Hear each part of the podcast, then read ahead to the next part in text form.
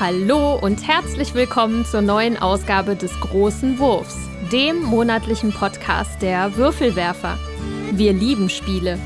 Und hier sind eure Gastgeber Jutta Wittkafel, Dominik Zöllner, Thomas List und Andreas Geiermann.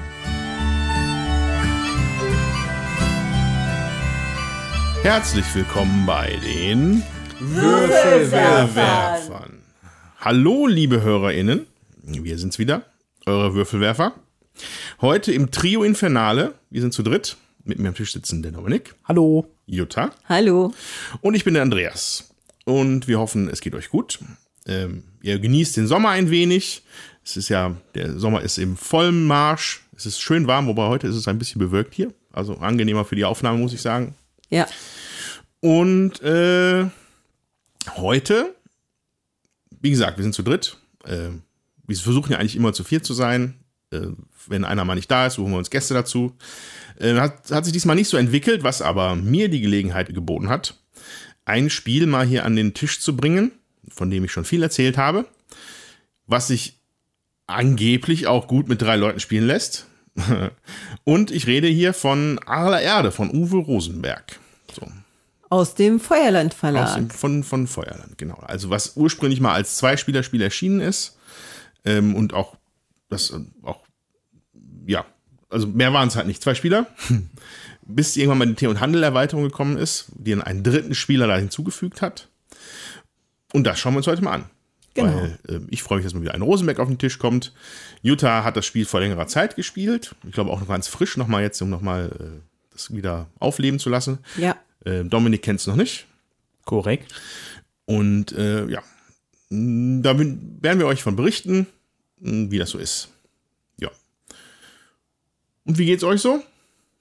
Wie gehabt, gut. Habt ihr euch erholt von Hamburg? Ja, doch. Also gut. Hamburg war ja auf jeden Fall super. Ich denke mal, wen es interessiert, der kann ja noch unsere Folge dazu anhören, wenn noch nicht getan. Mhm. War ja anstrengend, wobei das Schlimmste war aber die Rückfahrt. Ja, Äh, das war halt Reiserückverkehr vom langen Wochenende aus NRW. Das hat man dann leider doch gemerkt. ja, Äh, wobei im Gegensatz zu Jutta hatte ich ja noch. Jutta war verschollen Teil- im öffentlichen Nahverkehr. ja. ja, also der Dominik hat mich, ich wollte eigentlich mit dem Flixbus zurück, äh, Flixzug zurückfahren, der dann ausgefallen ist. Dann hat der Dominik mich mitgenommen bis Münster. Dann äh, musste ich da erstmal noch 25 Minuten auf den Bus warten, der mich dann in die Innenstadt gebracht hat. Und da hatte ich dann Glück, dass der Zug Verspätung hatte. Dann habe ich den noch bekommen.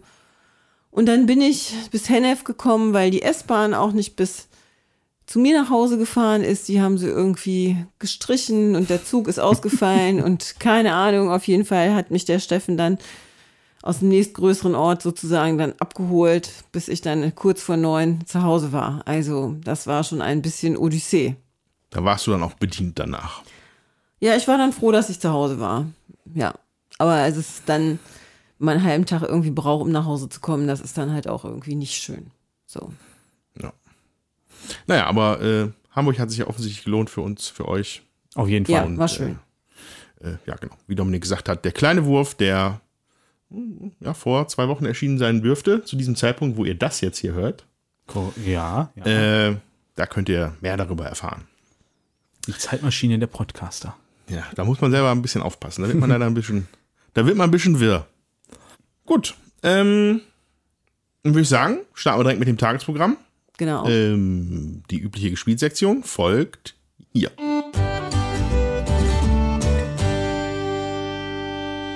So, Gespielsektion. Wer möchte denn anfangen? Dominik. Um Gottes Willen. Das überfordert mich. ich dachte, ich, ähm, ich erwische dich mal auf den, Ja. Fall, auf den falschen Fuß heute. Knallhart. Ich habe am Freitag ähm, unter anderem Luxor gespielt. Das ist äh, von Luxor. 2018 bei Queen Games erschienen, ist von Rüdiger Dorn und von Dennis Lohausen äh, illustriert worden, beziehungsweise gemalt, wie auch immer man das nennen möchte. Ist bei BGG auf der 868 mh, und ist für zwei bis vier Spielern ungefähr 45 Minuten und ist so ein typisches Familienspiel mit einem 1,9er äh, Rating da. Und das war damals äh, nominiert zum äh, Spiel des Jahres zusammen mit Azul. Ich glaube, wir wissen alle im Grunde, wer gewonnen hat. ja. ähm, Ich glaube, ansonsten kann das bestimmt gleich Andreas nochmal erwähnen. Der kennt dieses Spiel, glaube auch. Dieses Azul. Ich kenne aber auch tatsächlich dieses Luxor. Ah, Ja, wir haben nämlich damals auch, glaube ich, eine Folge dazu gemacht. Ja. Ja, das war vor meiner Zeit. Das habe ich bestimmt gehört, aber Ja, da hattest du noch kein Interneterlaubnis von deinen Eltern. Äh, so schlimm ist jetzt auch nicht. Das ist nur vier Jahre her, keine 14. ja, um, was ist denn Luxor? Luxor ist im Grunde ein Set Collection bzw. Wettrennspiel, äh, wo wir vor uns im Grunde einen quadratischen Spielplan haben, der angelehnt an eine Pyramide ist. Und da laufen wir in einer spiralförmig rein und äh, sammeln gleichzeitig Schätze ein. Und dann gibt es noch immer wieder auch Sonderplättchen dazwischen, die dann kleine andere Aktionen mir bieten, wie ich kann Sonderkarten ziehen oder auch, dass ich äh, nochmal zusätzliche Schritte einfach mache. Das Besondere an diesem Spiel ist jetzt der Mechanismus, wie laufe ich überhaupt? Ich habe fünf Karten auf der Hand und ich darf immer nur die rechte oder die linke spielen. Ja. Und das ist dann halt der Kniff daran. Die normalen Handkarten sagen einfach, ich darf so und so viele Schritte mit einer meiner Abenteurer weiterlaufen. Und die Sonderkarten sind dann halt 1 bis X oder alle gehen so und so viele Schritte weiter. Der letzte kommt zum vorletzten, etc. Und wie komme ich an die äußere Karte? Ich muss die, die ich nachziehe, immer in die Mitte stecken. Das ist halt auch nochmal wichtig. Ne? Genau, äh, also man darf die Handkarten nicht ändern und dadurch, dass ich ja eine spiele, habe ich nur noch vier übrig und dann entsteht ja eine Mitte. Was ja bei fünf schwierig sonst wäre. Und die ganzen Schätze, die ich einsammle, die benötige ich halt hinter für die Punktewertung. Und das ist auch das Set Collection. Es gibt drei unterschiedliche Typen und je mehr ich davon habe, umso mehr Punkte äh, bekomme ich dann im Grunde. Und ähm, zusätzlich kann ich noch neben den Schätzen auch äh, Joker einsammeln oder Skarabäen. Das sind einfach, die ziehe ich verdeckt und dann sind da Punkte zwischen 1 und 4 drauf. Und da lasse Ja. ich mich überraschen, was es ist. Und dann können noch diese Sonderplättchen, immer wenn ich einen Schatz nehme, auf einigen von den Plättchen, kann, äh, entsteht dann ein anderes Plättchen, was ich dann da hinlegen muss. Und das können dann ähm, mir Möglichkeiten bieten für Sonderkarten, die ich ziehen darf, oder auch Tunnel, dass ich dann ganz schnell auf einmal nach vorne springen kann auf dem Spielplan. Ja.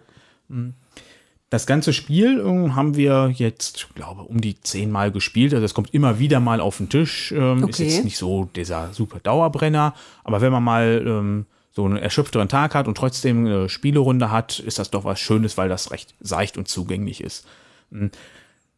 Was so ein bisschen kleinen Beigeschmack hat, ist, ähm, wie das Thema halt vorgestellt wird. Also in der Anleitung steht dann zum Beispiel, auf der Jagd nach wertvollen Schätzen durchsuchen die Abenteurer den sagenumwobenen Tempel in Luxor, um Schätze einzusammeln. Ähm, man fühlt sich eher wie so ein Grabräuber dabei. Ja, das ja. kommt schon als so ein faden Beigeschmack dabei. Das Ja. finde ich so ein bisschen schade. Ähm, Ich habe das auch am Freitag angesprochen und die, ohne dass ich das genannt habe, sagen alle, ja, irgendwie fühlt man sich nicht gerade wie ein Archäologe, der da seriös vorgeht, Ja. äh, sondern eher halt wie der Grabräuber. Hm. Und das finde ich so ein bisschen schade. Da hätte man vielleicht den Fokus so ein bisschen stärker auf die Archäologen lenken können. Ja. Aber ansonsten das Spiel selber finde ich ähm, schön gelungen. Das ist, äh, wie gesagt, leicht zu lernen und äh, schnell erklärt. Man hat eine erstaunlich äh, hohe Abwechslung für dieses Spiel, ne, dadurch, dass die Plättchen immer unterschiedlich da liegen, weil dadurch, dass man die Sets bilden möchte und da die Auslage zufällig ist, muss man halt auch gucken, möchte ich jetzt hier am Anfang erstmal nur von einem Typen was sammeln, wenn die doberweise so liegen oder kriege ich das dahin, weil das Plättchen einsammeln funktioniert so, dass ich unterschiedliche Anzahl an von meinen Abenteuern drauf stehen haben muss. Das ist zwischen 1 und 3. Und immer wenn ich die Anzahl darauf entsprechend stehen habe, bekomme ich das Plättchen. Das heißt, die anderen können mir das auch jederzeit natürlich wegnehmen, wenn die schneller dahin kommen. Ja. Und wenn das Plättchen weggenommen wird, selbst wenn ich das gar nicht haben möchte, aber ich weiß jetzt zum Beispiel da hinten, da habe ich schon zwei von drei drauf stehen, ich brauche mit meinem letzten nur noch drei Schritte und die Karte habe ich gerade und dann nimmt vor mir einer die Plättchen weg, habe ich Pech gehabt, weil dann zählt das leere Feld nicht mehr mit. Dann laufe ich quasi ein Feld zu weit. Und Ja. das ist dann noch so ein kleiner gemeiner Twist da drin, der einen ganz schön frustrieren kann. Was natürlich auch dabei ist, ist halt, dadurch, dass mit Karten dabei ist, der Glücksanteil. Ja. Ich hatte Freitag das Pech, dass ich glaube, zwischendrin sechs oder sieben Mal hintereinander nur eine Eins gezogen habe zum Laufen und gar nicht vorangekommen bin. Ja. Da war ich da maßlos abgeschlagen und bin nicht mehr drangekommen. Ja, ich finde aber auch dieser Glücks, das Glückselement ist da bei diesen Skarabäen auch dabei, ne? Weil Genau. du nicht weißt, was äh, da drunter ist und äh, Glück haben kannst und ziehst eine hohe Zahl oder Pech halt Mhm. und ziehst eine niedrige. Aber ich finde, das macht es dann auch äh, familientauglich und ne, weil das wirklich dann Genau. äh, ist nicht immer derjenige gewinnt, der da am besten irgendwie zählen kann oder so. Richtig. Sonst wird es wahrscheinlich auch langweilig werden. Ja, das ist ja das so mehr oder weniger typische oder was man häufiger antrifft im Familienspielen, dass da so eine kleine Glückskomponente mit drin ist. Aber ansonsten bin ich nach wie vor immer noch recht angetan von dem Spiel und bringe das immer wieder mal gerne auf den Tisch. Und weil ich das mit dem äh, mit der Grabräuber da gerade ein bisschen interessant war, habe ich da mal kurz ein bisschen nachgegoogelt. Und was ich interessant fand, den Grabraub gab es bereits im alten Ägypten. Da haben sie quasi die Pharaonen etc. beerdigt und dann gab es damals schon quasi als Berufsgruppe die Grabräuber, die das wirklich genutzt haben, um damit ihre Familie zu ernähren. Und Ja, das ist ein Grund, warum man dann in der Neuzeit häufig die Gräber schon geplündert vorgefunden hat. Wo man aber auch festgestellt hat, dass das nicht frisch geplündert wurde, weil es ja heutzutage immer noch gibt, was da, wenn man Ja. dabei erwischt, natürlich deutlich bestraft wird. Mhm. Also das fand ich auf jeden Fall interessant, dass das damals schon stattgefunden hat. Ich weiß auch nicht, ob man nicht da so ein äh, in Anlehnung an Indiana Jones, äh, weil ich glaube, auf dem Titelbild ist auch so ein Typ drauf, der mit so einem Hut oder so. Ja, genau. Das und ähm, das hat natürlich so diesen Abenteurercharakter und so, was natürlich auch alles immer sehr westlich gefärbt ist vom Blick her, aber ähm, ich glaube, da wollte man äh, so den Fokus drauf lenken. Das ist halt übrigens eine Frau mit Mut. Eine Frau. Ja, sehr fortschrittlich von Queen Games. Ja, okay. Ja, was ich zu Luxo sagen kann, ist, dass es, glaube ich, so unspektakulär war, dass ich nichts mehr davon weiß seit 2018. Oh mein Gott. Es ist nicht wirklich, also ich weiß, glaube ich, dass ich es nicht sonderlich spaßig fand damals, aber müsste ich selber den Podcast nochmal hören. Das Also- hat sich nicht eingeprägt. Wir haben's und wir haben's ja auch immer noch in der Sammlung und äh, wir hatten es lange nicht auf dem Tisch. Aber ähm, jetzt, wo du das erwähnst, äh, mal gucken, ob äh, der Lee halt nicht auch Bock hat. Also ich muss hier, ich mach mal direkt weiter mit meinem zweiten Aber, Spiel, aber gerne. weil ähm, äh, unser Sohn hat sich entschlossen, doch mit uns äh, auch noch mal zu spielen. Und was spielt das Kind gerne? Phase 10. So, jetzt ist dazu gekommen, dass wir dieses Spiel im Zuge einer äh, Anfrage bezüglich äh, Ausstattung von Flüchtlingsunterkünften mit Spielen ähm, abgegeben haben vor Jahren. Und jetzt das Kind das spielen wollte. Dann haben sie sich erstmal beholfen, der Steffen und der Lee, und haben die Regeln im Internet nachgeguckt und haben ein Romy-Spiel genommen. Aber wenn das Kind schon mal mit uns spielt, äh, habe ich dann ein neues Phase 10 besorgt, was wir dann eben auch gespielt haben. Ja, was ist Phase 10? Man hat äh, eine Karte sozusagen, da steht drauf, was in einer Runde abgelegt werden muss. Zehn verschiedene Möglichkeiten sind da drauf. Man fängt bei eins an und soll sich bis zehn vorarbeiten sozusagen. Man hat zehn Karten auf der Hand. Man guckt, äh, man darf immer eine ziehen und immer wieder muss wieder eine ablegen. Und wenn man die Karte erfü- erfüllt hat, also die die Aufgabe erfüllt hat, die erste ist glaube ich zwei Drillinge, also zweimal drei gleiche Zahlen.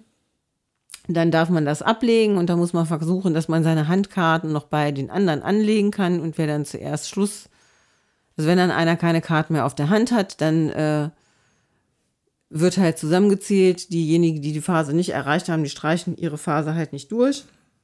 Man macht das immer, schreibt das auf dem Extrablatt auf sozusagen und dann werden Minuspunkte aufgeschrieben. So, also relativ unspektakulär. Was mir aufgefallen ist jetzt, äh, als wir das neue Spiel äh, genommen haben, im Gegensatz zum alten, ist, dass sie die Regeln gestreamlined haben. Und das finde ich richtig gut. Weil ja in der alten Version war es so, äh, bevor du deine eigenen Karten noch ablegen darfst oder bei jemand anlegen darfst, musst du erst n- eine Runde warten sozusagen. Also du spielst, dann hättest du deine Karten ausgespielt, die zwei Drillinge, und dann wäre es eine Runde weitergegangen und dann hättest du erst geguckt, dass du deine Handkarten äh, weiter ablegen darfst. Das äh, ist jetzt nicht so. Man darf seine Handkarten dann auch direkt mit ablegen. Das finde ich, äh, macht es etwas flüssiger. Das zieht sich ja sonst ein bisschen. Und was früher auch war, in der ersten Runde durfte überhaupt nicht abgelegt werden, wenn du Karten auf der Hand hattest. Das ist mittlerweile auch ähm, gestrichen Okay. so dass es ein bisschen flüssiger ist. Ansonsten kann man sagen, es ist im Prinzip eine Romme-Variante mit ähm, einfach eine, eine Aufgabenkarte, wo man eben diese Aufgaben sozusagen abarbeitet. Das ist von Mattel für zwei bis sechs Spieler ab sieben Jahren. Da ist auch irgendwie kein Autor drauf. Das gibt's schon so ewig. Den kann ich hier aber, glaube ich, nachliefern. Ja. Aber das, e das ewig stimmt tatsächlich. Es scheint laut Borken Geek äh, 1982 das erste Mal erschienen zu sein. Okay. Da gibt es auch bei BGG dieses Jahr, meine ich, irgendwo ein Interview mit dem Autor von. Äh, Ken Johnson heißt er. Ah, okay, der ist hier nicht auf der Schachtel genannt. aber das so- finde ich schon ein das war- bisschen heftig. Das war früher auch absolut nicht üblich in den 80ern. Ja, und äh, wir haben jetzt hier eine Neuauflage von 2018 anscheinend. Das ist also, äh, sieht auch ganz anders aus. Ich habe das gesucht im Laden und ich so, hä? War völlig irritiert, ähm, weil ich noch das andere vor Augen hatte. Ja, also das haben wir gespielt. Das äh, kann halt jeder. Wir haben es ja tatsächlich auch, äh, Livsfreund war auch da, mit dem haben wir auch eine Runde gespielt. Also das ist halt ein Familienspiel, was dann auch immer mal wieder auf den Tisch Ja, es kommt. ist ungefähr so ein, ein Popularitätslevel wie Uno. Wobei, Ja. also wahrscheinlich, ich kenne weniger Leute Phase 10, als, als dass sie Uno kennen. Aber äh, ja, es ist wahrscheinlich, schlägt so in die gleiche Kerbe, ne? ja, Auch ich, aber wobei ich es noch nie gespielt habe. Ja, mein, in der Familie spielen meine Mutter und meine Schwester das eigentlich relativ gerne. Ähm, Alle Jubeljahre darf ich dann mal mitspielen und mache Frauensprünge. Ähm, Ich habe gerade mal geguckt, die letzte Partie, da habe ich schon vorher gesagt, dieses Spiel, das endet einfach nie und für das, was ich da mache, finde ich das etwas zu lang. das stimmt, das dauert. Äh, Die letzte Partie habe ich mit einer Stunde 45 gelockt. Dafür, dass ich nur Karten ziehe und wieder ablege, finde ich das einfach ein wenig zu lang des Guten. Aber ist ja vielleicht entschlackt worden jetzt mit der neuen Version. Ja, also ein bisschen gestreamlined. Was ich halt finde, ist, also das ist jetzt für mich persönlich auch nicht äh, der Burner als Spiel, ja. Letztendlich ist es aber so, es geht ja nicht immer nur darum, äh, was spiele ich, sondern auch mit wem spiele ich. So. Und ähm, da finde ich es halt auch schön, wenn sich unser Kind dann mal äh, ja, da, also gerne was spielen möchte, dann spielen wir auch das, was das Kind spielen möchte. Einfach damit, damit man halt auch zusammen mal eine nette Spielzeit äh, verbringt, sag ich mal. Und vielleicht gibt's äh, ja dann auch die Möglichkeit, das eine oder andere nochmal auf den Tisch zu bringen, äh, wo er sich dann auch zu ähm, herablassen kann, sag ich jetzt mal, hört sich negativ an, aber äh, wo er sich darauf einlassen kann äh, und nochmal eine neue Ersp äh, Spielerfahrung äh, ausprobieren will. Und da ist es halt auch wichtig, einfach ähm, dass man doch glückslastigere Spiele einfach auf den Tisch bringt, um auch die Lust, dass, dass auch jemand anders mal gewinnt, dass das nicht alles durch äh, absolut durchschaubar sein muss, da wieder äh, zu wecken, sage ich jetzt mal. Habt ihr da mal zusammen Lama probiert? Weil das finde ich bedeutend ansprechender und kurzweiliger. Ich weiß gar nicht mehr, ob wir das hier haben. Der Tommy hatte das. Ich müsste es noch mal gucken. Äh, aber Ja. das stimmt. Ja. Wenn ihr es nicht habt, dann würde ich die Party-Edition direkt nehmen. Okay. Da kommt dann im Grunde noch mal das Party-Lama mit hinzu. Das kannst du immer legen. Und es gibt 20er Chips statt nur 10er. Das heißt, du kannst auch noch mal noch höherwertige Zahlen auf einmal loswerden. Und es gibt ein paar Karten, da steht dann zum Beispiel 3 plus. Dann musst du sofort noch eine weitere Karte legen. Ah die ja, dann wieder okay. eine 3 oder eine 4 in dem Falle wäre. Oder du ziehst direkt nach. Also ganz minimal mehr. Aber finde ich, macht das Spiel nur einen kleinen Tacken interessanter. Ja, ja. Oder man spielt Scout. Ja. Ja, das war, haben wir nicht hier, aber wir haben ja krass kariert. Von daher ähm, ist auch eine Variante. Ja, also bei Romy, da zieht sich bei mir immer alles zusammen. Äh, eines der, der schlimmen Dinge in meiner Familie ist, dass da regelmäßig Romy Cup gespielt wird. Und da werde ich dann gerne mal genötigt. Äh, uah. Ja, aber auch das, ich habe das ja mit meiner Oma äh, als Kind äh, immer gespielt. Ich finde, Romy kann man auch spielen. Ja, man kann auch äh, Canasta spielen. Da geht's halt auch nicht, also da geht's halt auch um die Geselligkeit. Und wie gesagt, mit wem Das stimmt. spiele ich, ne? Und, ähm, und, und was möchte ich durch Spielen erreichen? Ne? Möchte ich irgendwie ein Rätsel lösen mit so einem, als wenn ich da so einen äh, komplexen ähm, äh, Worker Placer habe oder ne, um oder ein anderes Spiel, wo ich das taktisch kombinieren muss äh, und überlegen muss, wie will ich das machen und was macht mir Spaß und noch mal vielleicht zwei, drei Züge im Voraus denken muss. Ja, aber das da spielt jeder für sich auch, um sein Gehirn anzustrengen dann bei solchen Sachen. Aber ich sag mal, bei solchen Spielen geht's viel mehr auch äh, um das Miteinander, dass man miteinander was macht und dass man miteinander Spaß hat und vielleicht mal lacht, wenn einem das nicht so gelingt oder sich darüber freut, dass man plötzlich die Hand auf einmal ablegen kann und den anderen einfach mal ein paar Miese reinwirkt. So, das, darum geht's, ne? Und Ja. das ähm, Ja, sicher, klar. Also ist es- einfach ein anderes Spielziel, würde ich sagen. Ja, äh, es ist halt immer, da tut sich natürlich, also für mich gefühlt immer ein Gefälle auf, ne, zwischen Vielspielern und Nichtspielern. Ja, Aber Rom Romy Cup war halt eine der wenigen Dinge, die meine Oma noch Freude gemacht haben. ja. So, als sie noch gelebt hat. Und dann hat man das halt mal gespielt und dann war es halt auch gut. Weil dann ähm, war sie einfach äh, glücklich. glücklich. Einfach auch mal wieder ein bisschen teil, teilhabend sozusagen. Ja, naja, ist egal. Äh, Ja, das, aber du, du sprichst das aus, das kann man schon sagen. Teilhabe am Leben. Spielen ist ja auch Ja. Ein, ein Kulturgut und, und äh, Spielen macht auch Freude und man begegnet sich eigentlich auf einer anderen, nicht nur eigentlich, man begegnet sich auch auf einer anderen Ebene. Und äh, Spielen tut ja jeder gerne. So. das ist richtig. Also fast jeder. Es gibt Leute, die spielen nicht gerne, aber das kann ich kaum verstehen. Aber es, ja, Ja, wobei ich da die These vertrete, dann kennen diese Leute noch nicht die passenden Spiele für sich. ich vertrete die These, dass äh, diese Leute nicht gelernt haben, mal abzuschalten und mal äh, sich wieder als Kind zu fühlen zu können. Es gibt ja genug Spiele, da schaltest du nicht bei ab, ne? Ja, aber ähm, die spielen auch um Phase 10 nicht. Also Ja. so. Gut. Andreas. Ja. Ach so. du auch was ich, gespielt? Ja, ich habe tatsächlich auch mal Dinge gespielt. Ähm, ähm, und als erstes würde ich gerne von Marvel Champions berichten. Ähm, Marvel Champions, das neueste äh, äh, Eurograb aus dem Hause Fantasy Flight, ist ein Living Card Game. Also äh, es ist halt in dem Sinne jetzt, ich hätte jetzt fast Deckbilder gesagt, aber es ist es halt nicht. Man baut sich halt ein Deck, aber das nicht während der Partie, sondern vorher. Und die Spieler schlüpfen in die Rolle von berühmten Marvel-Superhelden und würden dann zusammen gegen einen Superbösewichten aus dem Marvel-Universum kämpfen. So, die eine Partie, die ich gespielt habe, so, jetzt wird's nerdig, also können, manche Leute können jetzt immer zehn Minuten vorspulen oder so, aber andere Nerds mag das interessieren. Also wir hatten eine Gruppe aus Spider-Man, der- das war ich, äh, Captain Marvel, das war der Ben, und She-Hulk, das war der Christian. Und wir haben alle zusammen gegen Rhino gekämpft. Das ist aber eher so ein Anfängergegner, glaube ich, aus diesem riesigen Kartenvorrat, der in diesem Spiel tatsächlich drin ist. Und ähm, da entwickelt sich dann ein sehr gefälliges, dynamisches, flottes Koop-Spiel, muss ich sagen, was mir persönlich sehr gut gefallen hat. Grundsätzlich gilt es halt, dass halt ein, ein Bösewicht, der ausgesucht wird, ein Bösewicht-Deck, der dann spezielle Karten mitbringt und der verfolgt dann irgendeinen Plan. Das ist eine Karte, die liegt. Auf die wird immer eingezahlt mit so einer Währung. Äh, weiß ich jetzt gar nicht, wie die heißt, aber jedenfalls, wenn davon 30 angesammelt werden, dann wäre das Spiel halt verloren, weil der Bösewicht dann seinen Plan geschafft hat.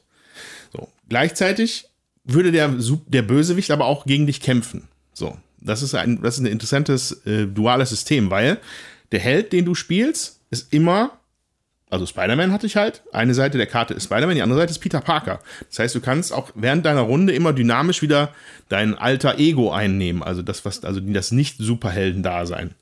Und wenn du in deiner Phase auf der, auf dieser Nicht-Superhelden-Seite bist, dann treibt der Bösewicht seinen Plan voran. Und dann zählt da quasi die Uhr runter. Bist du auf der hellen Seite, kämpft er gegen dich und versucht dich zu töten. Da zählt dann deine Lebenspunkte-Leiste quasi runter. Okay. Ähm, und ähm, das fand ich erstmal schon mal total erfrischend und interessant, so, weil es einfach dynamisch dann, also man hat auch was davon. Also ne, Peter Parker ähm, ist ja ein wunderbar schlauer Wissenschaftler. Das heißt immer, ich hatte eine spezielle Ressource, wenn er in seiner normalen Form war. Da konnte ich mal eine, Bos eine Gratis-Ressource zusätzlich kriegen. Ähm, das Ding ist an sich sehr mechanisch, sehr komplex. Also da, das ist halt wirklich für Leute, die, keine Ahnung, Magic zocken, Arkham Horror zocken, also wirklich, also wirklich komplexere, kartengetriebene Spiele mögen. Ähm, es ist ein Keywords ohne Ende und so weiter und so fort. Und äh, ja, also das war, hat mich da einfach sehr positiv überrascht.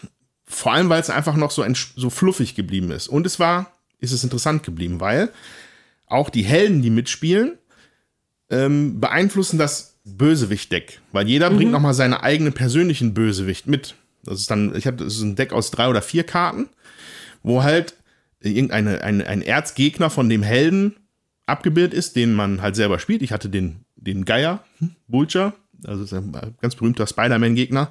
Mit, glaube ich, insgesamt drei Karten, die kommen dann mit in das Deck von dem, von dem Hauptbösewicht. Und wenn die aufgedeckt werden, musst du dich erstmal mit denen auseinandersetzen. Bevor du wieder mit dem Hauptgegner weiterkämpfen kannst. Okay. Und das bringen halt alle drei mit. Ne? Alle drei hatten halt ihre speziellen, ihre, ihre Schwächen oder also Superhelden haben ja auch ihre Schwächen. Äh, und ihre Privatgegner hatten sie quasi auch jeder mitgebracht.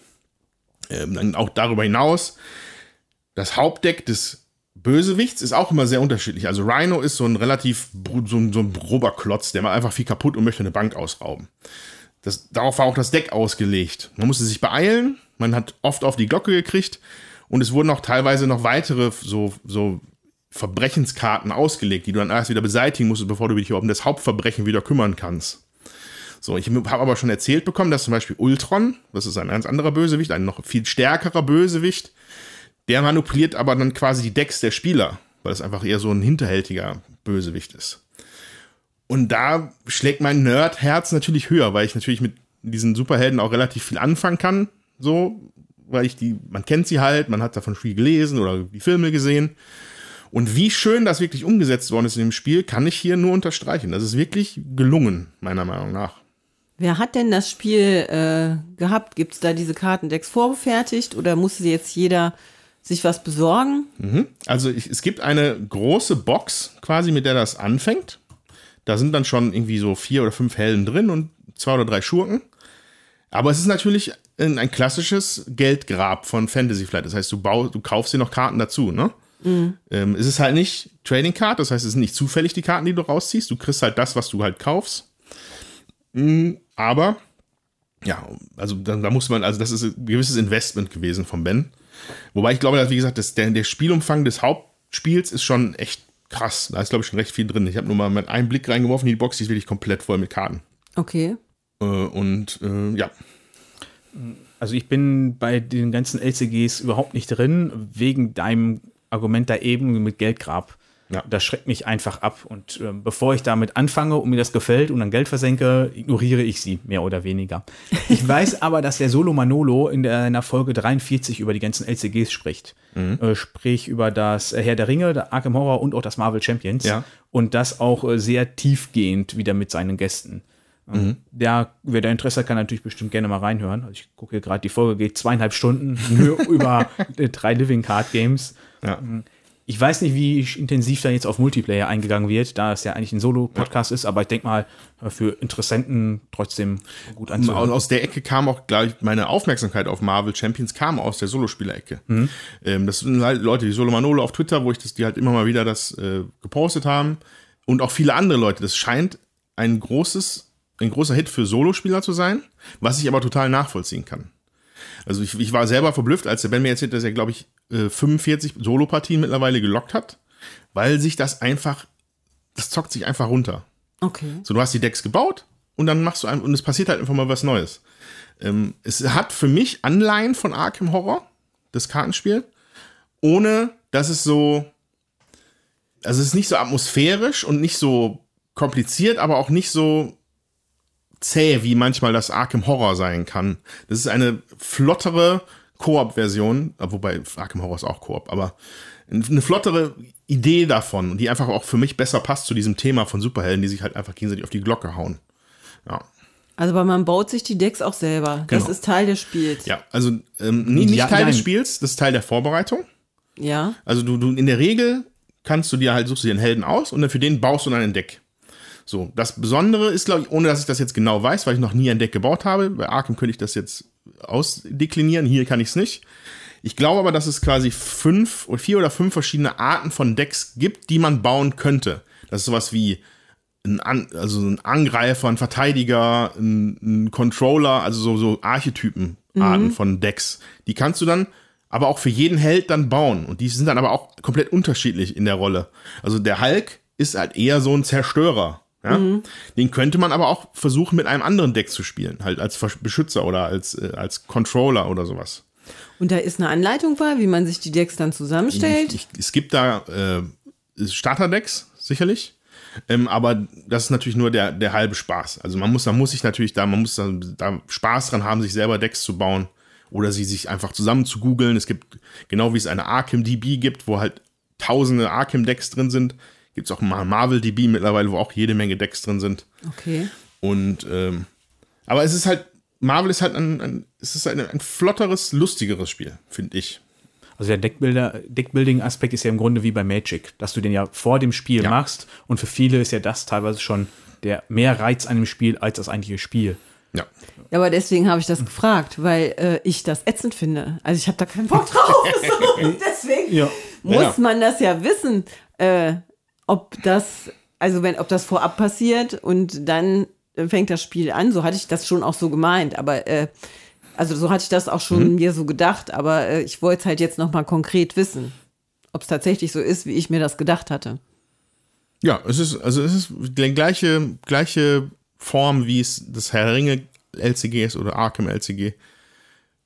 Breites Spektrum an Karten, man kann sich so viel davon kaufen, wie man möchte. Man wird natürlich ein bisschen äh, über das Ohr gehauen, dass man halt die geilen Karten für den Hulk sind dann natürlich auch noch in dem anderen Deck drin, was du dann noch zusätzlich kaufen musst oder so. Ja, die Masche kennt man halt, aber es macht halt einfach Spaß. Und wenn das Spiel einfach gut ist, dann ist es halt einfach gut. Dann machst du nichts dran.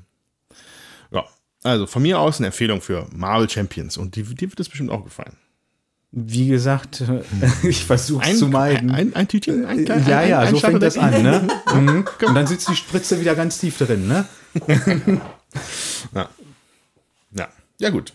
So viel dazu. Wer möchte noch? Dominik. Ja, wir waren noch wandern. Oh, Ja. Also bei Parks. Ach Äh, Parks ist von äh, Feuerland-Spiele, die haben das lokalisiert, ist 2019 auf Englisch erschienen, ist von äh, Henry äh, Endubon und äh, die Illustrationen sind von 59 Parks Print Series. Da kann man auch schon dann wahrnehmen, wovon das ist. Und zwar geht es da um die ganzen Nationalparks in den USA. Und da gibt es halt zu jedem Park Covers und die sind dann hier im Spiel wiederverwendet worden. Und Das Spiel ist für ein bis vier Spieler, dauert 30 bis 60 Minuten. Da komme ich später nochmal zu. Und hat so ein 2,15er Rate-Rating auf BGG und ist aktuell auf 100, äh, Platz 122, also schon relativ weit oben eigentlich für so ein kleines Spiel. Ähnlich wie bei Luxor macht man hier auch wieder Set Collection, dass man so ein paar Sachen wieder einsammeln muss. Und auch hier laufen wir durch die Gegend. Wie gesagt, wir waren halt wandern. Man hat Wanderer und man hat einen Wanderweg ausliegen, der modular aufgebaut ist. Da darf man seinen äh, Wanderer beliebig weit nach vorne vorsetzen. Wobei das ja eine linear ist. Am Ende bin ich halt angekommen, dann kann ich nicht mehr zurücklaufen. Und die ganzen Felder äh, bieten mir dann im Grunde einfach nur, jetzt vereinfacht gesagt, Ressourcen. Sprich, ich kann da äh, Wälder sammeln, Wasser, Berge, Sonnen oder andere Aktionen ausführen, wie dass ich einfach die Rohstoffe untereinander tauschen kann, später auch gegen Joker, weil es gibt vier Sonderplättchen. In jeder Runde kommt ein neues weiter hinzu. Oder ich kann zum Beispiel Fotos machen. Da muss ich Rohstoffe abgeben, darf ein Foto machen, gibt mir hinterher einen Punkt. Oder ich darf meine Wasserflasche auffüllen, die gibt mir mal einen kleinen Bonus. Immer wenn ich Wasser bekomme, fülle ich meine Wasserflasche auf. Oder darf ich, und dann bekomme ich dafür einen anderen Rohstoff oder darf dann nochmal tauschen, etc. Das Spiel dauert seine 30 bis 60 Minuten, wenn man zu zweit spielt. Da brauchen wir meistens so 30 bis 45 Minuten. Zu viert haben wir bisher meistens eher so um die anderthalb Stunden gespielt. Und das finde ich ist auch schon ein bisschen lang für das Spiel. Und jetzt, ähm, eine Freitag die Runde, hat sie sich noch relativ flott angefühlt. Allerdings hatten wir auch schon Runden, hatte ich den Eindruck, dass sich das extrem zieht. Ähm, Dennoch äh, kommt das immer wieder sehr gerne auf den Tisch, vor allem bei uns zu zweit. Dadurch, dass das halt so super schön äh, gestaltet ist. Man hat halt so ein großes Board aufliegen, wo immer drei Packs ausliegen sind, wo dann unten drauf abgebildet ist, dass ich dir zum Beispiel äh, zwei Bäume, eine Sonne und drei Wasser für abgeben muss. Dann, wenn ich das abgebe, bekomme ich halt hinterher den, äh, habe ich den Park besucht und die Karte kommt zu mir. Die gibt mir hinterher halt Punkte einfach. Es ist einfach wunderschön, diese Grafiken, das kann man nicht Ja. anders sagen. Und auch das restliche Material, das ist sehr hochwertig produziert. Und das Ganze hat sogar ein sehr funktionales Inlay da drin, was wirklich gut ist. Da hat alles Okay. seinen Platz, du holst es raus. Du hast zwei direkte Inlays da drin, äh, wo die ganzen äh, Rohstoffe drin sind, bei beiden gleich, sodass du das halt auch auf dem Tisch aufteilen kannst, ne, dass es man nicht über den ganzen Tisch wieder greifen muss. Und es ist halt alles an seiner Stelle und es ist dadurch äh, fix aufgebaut. Was ich am Freitag so ein bisschen den Eindruck hatte, ist, wenn man es aus irgendwelchen Gründen schafft, und da hatte ich schon den Eindruck, dass das mit der Reihenfolge in der, äh, Spieler, in der Spielerreihenfolge zusammenhängt. Wenn du es Okay. dadurch schaffst, möglichst oft oder sehr häufig alle Felder oder sehr viele zu besuchen, dass du dann natürlich dementsprechend mehr Rohstoffe einsammeln kannst Ja. und auch viel mehr von den Parks besuchen kannst. Man hat noch Zielkarten am Ende, die sagen häufig, habe so und so, sagen wir mal, sechs ähm, Bäume auf den besuchten Parks plus so und so viele Fotos. Dann kriegst du zwei Punkte, hast du dann, sagen wir mal, acht und äh, fünf Fotos, bekommst du drei Punkte. Und ich hatte eine Karte gezogen, dass ich sechs oder acht Parks haben muss, die mir zwei oder drei Punkte geben. Das Maximum sind fünf Punkte pro Park. Und da habe ich mir einfach gedacht, probierst du das mal aus, weil ich die Karte vorher noch nie gesehen hatte. Und da sind wir jetzt auch bei über zehn Partien. Und dann dachte ich mir, ja, probierst du das mal aus, ob das wirklich funktioniert. Weil mir kam das schon merkwürdig vor, dass ich so viele Parks sammeln soll mit diesen niedrigen Punktewerten und gleichzeitig aber auch nur dafür zwei oder drei Punkte bei Spielende bekomme. Ja, Ende vom Lied war, dass ich mindestens zehn Punkte hinter dem Drittplatzierten zurücklag und überhaupt keine Chance hatte. Weil meine Parks hatten halt nur zwei oder drei Punkte, hatten mir, wie viel waren das? Ich glaube, um die 15 Punkte oder sowas, glaub, gegeben. Es war halt nicht viel.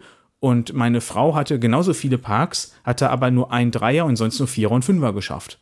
Also die hatte maßlos mehr Punkte, hatte ihr Ziel auch noch erfüllt und das Einzige, was dir sonst noch Punkte bringt, sind die Fotos. Ja, da bin ich aber noch nicht mal zugekommen, weil ich meine Rohstoffe alle für die Parks brauchte. Da hatte ich den Eindruck, dass diese Karte irgendwie so ein bisschen falsch da im Spiel ist. Aber davon abgesehen, immer wieder schön das Spiel, flott gespielt, leicht zu erklären. Und ähm, auf jeder Parkkarte ist noch eine, so eine kleine Info mit dabei über den Nationalpark. Das ist auch mal interessant, wenn welche besonderen Tiere da leben, wie groß dieser Park einfach ist. Aber es sind halt nur amerikanische Nationalparks. Ähm, Wen das so ein bisschen interessiert, da hatte ich vor ein paar Monaten einen Podcast gehört bei einer Stunde History von Deutschlandfunk Nova ist das. Und da geht's um den Yellowstone Nationalpark. Der ist dieses Lernen Jahr. uns ein bisschen Geschichte. Dann wissen wir, Nein, ist nein, der ist das nicht. Nee? Nein, das ist Geschichte aus Geschichten. Ach, stimmt. Ja, Ah, sorry. das sind die beiden aus Wien. ja. Ja. Das ist halt einer vom äh, Deutschlandfunk stimmt. Nova. Ja. Mm, Und da geht es halt um den Yellowstone Nationalpark, der dieses Jahr, glaube 200 Jahre alt wird. Da hatten sie dann zu dem Jubiläum eine kleine Sonderfolge gemacht über die US-Nationalparks. Mhm. Fand ich auch ganz interessant. Äh, ja, Parks habe ich auch gespielt, habe ich mir mal sogar ausgeliehen, um das weiterzuspielen. Ähm, ist für mich eins der besten Beispiele für das, was ich hier als dieses neue Ästhetik-Gaming irgendwann mal für mich definiert habe. Es, ist, es sieht wirklich Wahnsinn aus. Es ist, es ist eine kleine Box, die ist wirklich klein. So, aber du merkst, das Material ist super. Game Trays da drin sind halt auch das, was sie sein sollen. Diese Artworks, die strahlen einen förmlich an von diesen Karten. Die Ja. Karten sind auch sehr hochwertig. Was nicht so hochwertig ist, ist meiner Meinung nach das Spiel. Leider. Also es ist, es ist gut, es macht Spaß. Hatte ich aber, glaube ich, nach dreimal nicht mehr das Gefühl, dass mich das noch irgendwie nochmal wieder ranzieht. Weil ich hatte, ein- das, also alles, was da an Spielgefühl für mich drin war, habe ich dann schon gehabt. Und äh, dann war das dann auch gut. So. Ich würde es ich würd's wahrscheinlich mit dieser Sternenerweiterung vielleicht nochmal ausprobieren, weil da gibt es ja eine schöne Erweiterung zu. Äh, ich glaube, noch mit mehr Parks und irgendwas mit Sternen halt, ne? Ja, nicht. da kann man irgendwie übernachten und dann ein Zelt aufschlagen Ja. oder irgendwie sowas. einfach nochmal eine neue Mechanik Mhm. oder so zu erleben in diesem Spiel. Außer, dass man halt diese Ressourcen da hin und her tauscht. Ähm, ja. Und es, es, ich fand es, glaube ich, ist relativ teuer, ne? Ja, ich glaube um die 40 Euro oder sowas. Für eine relativ kleine Schachtel. Aber, es, aber es sieht aus. Es sieht einfach zum Zungeschnalzen aus. Da machst du nichts. Also Ja, dein gut. Punkt kann ich komplett nachvollziehen. Ähm, Zu oft hintereinander würde ich das glaube ich auch nicht spielen. Bei Mhm. uns sind da auch immer mehrere Monate bis so ein halbes Jahr locker dazwischen Ja. in den Partien, äh, weil es halt nicht äh, so die immense Abwechslung bietet. Du hast zwar den der Pla der Wanderweg wird immer unterschiedlich gemischt in jeder Runde auch, aber trotzdem ist es halt zu oft ähnlich, weil ich vier Felder schon mal habe, nur um die Rohstoffe einzusammeln. Ja, ich kann das so ein bisschen mit diesen Ausrüstungskarten beeinflussen, dass ich andere Aktionen mache. Aber wenn da die Felder von anderen schon wieder blockiert sind, darf ich einmal mit einem da draufgehen und Feuer umdrehen. Und dann war es das für die Runde, bis ich mit einem ans Ende gehe, um das dann wieder zu aktivieren. Ähm, Und gerade bei vier Spielern hatte ich den Eindruck, dass in den ersten ein, zwei Runden das sau eng einfach ist, weil sehr kurzer Wanderweg ist, äh, alle verteilen ihre Wanderer da. Ja, also kann ich vollkommen nachvollziehen, dass du da meinst, ähm, dass du da nach kurzer Zeit den Eindruck hattest, alles gesehen zu haben. Das kam schon hin.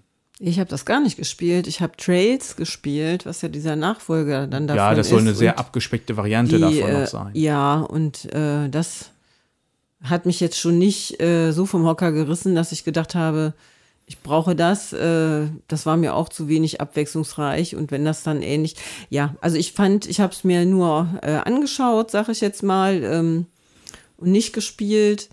Ähm, man kann ja auch nicht jedes Spiel haben, sage ich mal. Und dafür habe ich auch gedacht, ist es mir dann auch zu wenig. Also von der Beschreibung her, was man macht. Und ihr bestätigt das ja auch so. Und da wir eher unsere Sammlung ein bisschen verkleinern wollen auf die Sachen, die wir wirklich spielen, ähm, möchte ich mir da nicht noch Sachen kaufen, auf wo ich nicht weiß, ob ich die spielen werde. So, Ja, ist ja vollkommen legitim. Gut, genau. Jutta, Ja. hast noch was? Ja, ich war mit Dominik ja tatsächlich in Hamburg und äh, da gab es auch Spieleabende. Und dann haben wir uns äh, das neue Spiel von DLP Games rausgesucht, um das zu spielen. Das heißt Katharina. Ich wüsste jetzt nicht auswendig, wer es äh, gemacht hat. Ähm, Johannes Schmiedauer König, laut meiner Boardgame-Recherche. Und es ist für wie viele Spieler? Ab Äh, wie Zwei viel? bis vier. Ab? Acht. Genau. Das ist nämlich auch gar nicht so komplex und kompliziert. Wir haben wir jemanden vergessen. Das wird ja auch illustriert. Ja, wer hat's gemacht? Äh, Klaus Stefan und Antje Stefan. Okay. Noch nie gehört, aber ähm, sollte man ja auch mit erwähnen. Ist ja, auch Ja, so ein bisschen comicmäßig gehalten. Hat mir eigentlich ganz gut gefallen, so der Graf, also der Grafikstil so.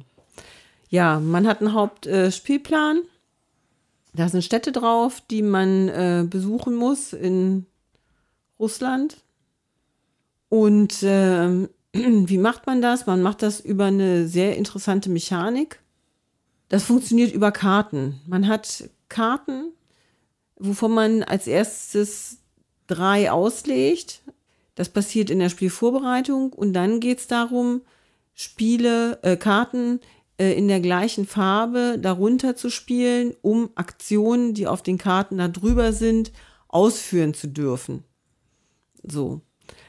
Das ist, man setzt ein Häuschen auf den Plan, äh, man kriegt nachher Siegpunkte, wenn man über möglichst langen Weg die äh, Häuschen alle miteinander verbunden hat. Oder äh, man darf auf so einer Leiste was hochgehen, die dazu führt, dass man mehr Karten auf der Hand hat und auch Siegpunkte kriegt zum Schluss. Und ähm, was gab es da noch? Da gab es noch was, was man auf der Leiste, st- also Handkarten, Punkte und noch was. ja, der Multiplikator für den Weg, wie viel Ah Punkte ja, man dadurch genau. bekommt. Also versucht man da auf dieser Leiste möglichst hoch zu kommen. Das ist so das, was man macht. Auf der Leiste hoch zu kommen, versuchen, möglichst viele Häuschen zu verteilen und seine Karten passend auszuspielen. Dann gibt's noch so einen Kampfmechanismus, der über Kanonen abgebildet ist, die man oben auf den Karten drauf hat, die man in einer Reihe auslegt. Man spielt halt pro Runde drei Karten. Vier. Vier mal drei waren das. Also vier.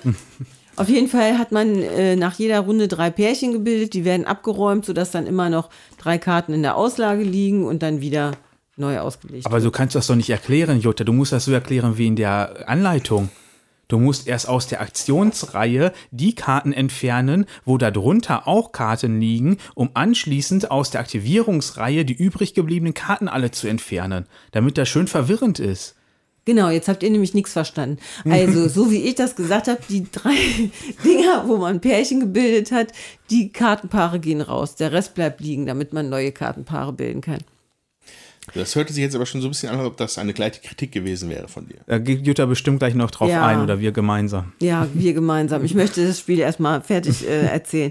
So, das macht man dann halt äh, über drei Runden, hast du gesagt? Oder vier, drei ich Runden? habe vier drei Karten? Runden Ja. mit vier Karten im Kopf. Genau, ist auch, glaube ich, so.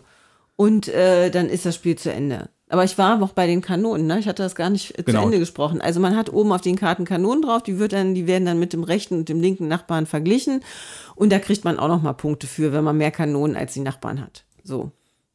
Das war's schon. Ein recht einfach gehaltenes Spiel, was man auch, also ich finde, als gehobenes Familienspiel kann man das bezeichnen. Ähm, und das macht dann auch sicher Spaß. Also mir hat die Erstpartie schon Spaß gemacht. Ich weiß nicht, inwieweit das weiterträgt. Das, äh, wir haben das ja nur ausprobiert, sage ich jetzt mal so. Die Regel war ein bisschen doof, wie der Dominik gerade schon erklärt hat. Es gibt eine Aktivierungsreihe und eine Aktionsreihe und alleine schon diese Begrifflichkeiten Aktivierungsreihe und Aktionsreihe das beim Lesen permanent auseinanderzuhalten, sich da was vorzustellen, fand ich sehr schwierig. Also obere und untere Reihe hätte es, äh, finde ich, besser getan. Natürlich will man damit aussagen, was macht man mit den Karten, ja, aber ähm, also zum Regel erklären und zum Verstehen und dann auch beide Sachen, beide Wörter noch mit A am Anfang, ne? Wenn man hätte gesagt, mir fällt jetzt kein besseres Wort ein, aber man hätte das irgendwie anders benennen müssen, dass die, die eine Reihe vielleicht mit A anfängt und die andere Begrifflichkeit mit B oder C oder D, egal. Damit das einfach für einen selber im Kopf besser zum Auseinanderhalten gewesen wäre. Aber Aktivierungs- und Aktionsreihe, da muss man sich wirklich dann äh, noch mal wirklich einfinden in die Regel. Und die war nicht so, also eigentlich ist das Spiel nicht kompliziert, aber äh, die Regel hat es sehr verkomplexiert. Ja, also wir saßen da zu viert und ich glaube, wir waren alles äh, locker Kenner bis Expertenspieler Ja. und Jutta hat die Regel vorgelesen und wir haben uns die ganze Zeit nur angeguckt und nicht verstanden, was diese Regel von uns möchte. Also sie war nicht oder ist nicht gut. Das kann Ja. man nicht anders sagen.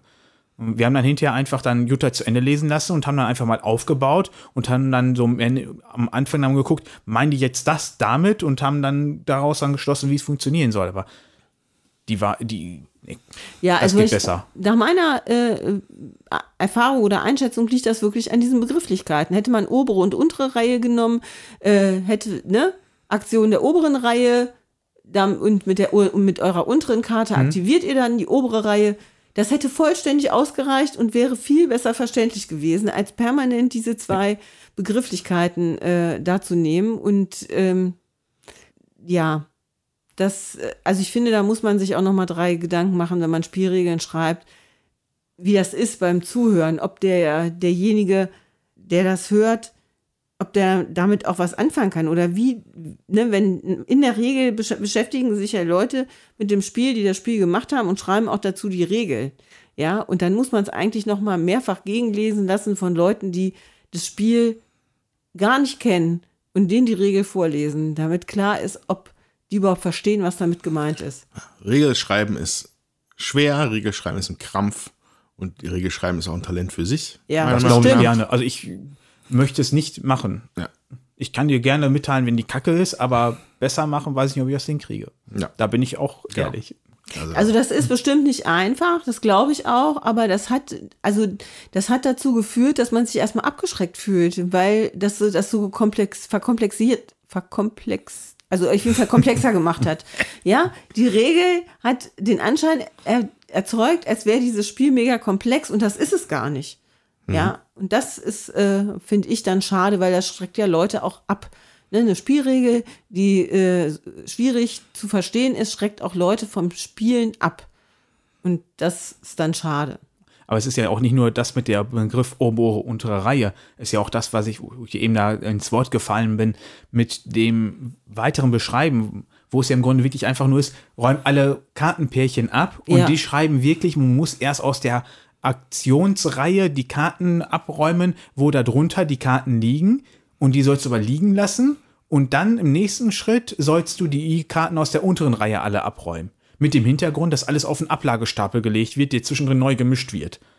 Ja, total Hannebüchen, aber auch man, es ist kompliziert geschrieben. Und da waren halt so ein paar Böcke drin, die nicht nachvollziehbar waren. Archinova auch, ne?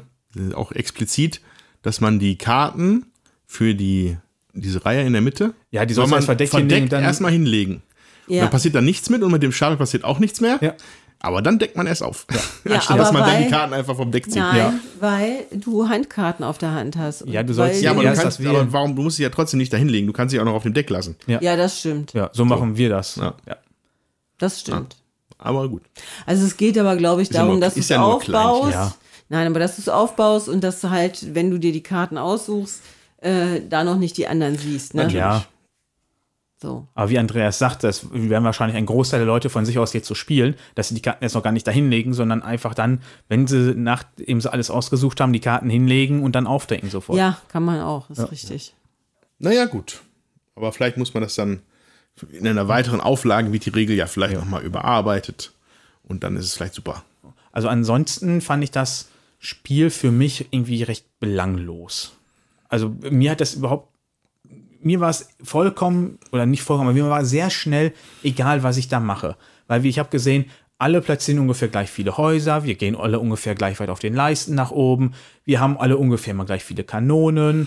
Mm, Wir hatten zwar hinterher, glaube ich, auch relativ ähnliche Punktzahlen. Die waren, einer war, glaube ich, recht weit abgeschlagen, weil der am Anfang sich einmal verzettelt hatte. Ja. Aber ansonsten waren wir recht ähnlich zusammen. Das Einzige, was ich wirklich interessant und cool finde, ist dieser Kartenmechanismus. Dass du halt in die obere Reihe erst verdeckt eine Karte legst, dann da drunter und die so miteinander kombinierst. Ja. Das fand ich echt cool, aber den Rest um das Spiel herum hat mich nicht angesprochen. Ja, also ich würde es auf jeden Fall nochmal spielen, auch ein zweites, drittes oder viertes Mal, um dann zu gucken. Und wie gesagt, ich finde, das ist ein schönes Spiel für ein, für ein tieferes Spielerlebnis für Leute, die halt nicht so viel spielen. Jetzt sind wir natürlich in der Regel äh, spielen wir sehr komplex und äh, Kenner- und Expertenspiele. Und dafür ist es nicht gedacht, glaube ich, sondern es ist wirklich so ein Spiel. Ja, aber da, das ist auch so eine Diskussion, die finde ich manchmal mühselig, wenn man einfach sagt, ja, das Spiel ist nicht für meine Zielgruppe, deswegen kann ich jetzt damit begründen, warum ich das Spiel nicht mag. Aber Nee, ich kann ja trotzdem erkennen, ob das Spiel Potenzial hat. Das Und ist richtig. Das finde ich, hat es nicht so. Also ich sehe da nicht den immensen Spielreiz für mich einfach drin. Ich glaube, da gibt es für diese Zielgruppe dennoch viel ansprechendere und bessere Spiele. Ja, als gut, da hast du dieses. recht. Also der Wiederspielreiz, ich würde das vielleicht, ja, da hast du recht. Also das würde mich jetzt auch nicht, ich würde es drei, vier Mal noch mitspielen und dann wäre es wahrscheinlich für mich auch erschöpft. Da Mhm. hast du recht. Harsche Worte. Der muss ja auch mal sein hier, Mensch. Ja, aber das Die heißt sind ja ja, nicht zum Spaß. ja, aber trotzdem finde ich, ist es kein schlechtes Spiel gewesen. Also das kann man spielen. Auf jeden Fall. Also wie gesagt, den Kartenmechanismus, den, da hoffe ich oder fände es cool, wenn der noch woanders mal wieder aufgegriffen wird. Den Mhm. würde ich gerne noch mal sehen. Catherine, the Dings. Katharina. The city, ja, hier steht als Catherine, the city of the cities of the Zarin. Liegt vielleicht so. daran, dass auf BGG ja alles immer das auf ist Englisch richtig. ist. Ne? Das Ja, ist und wie heißt es auf Deutsch?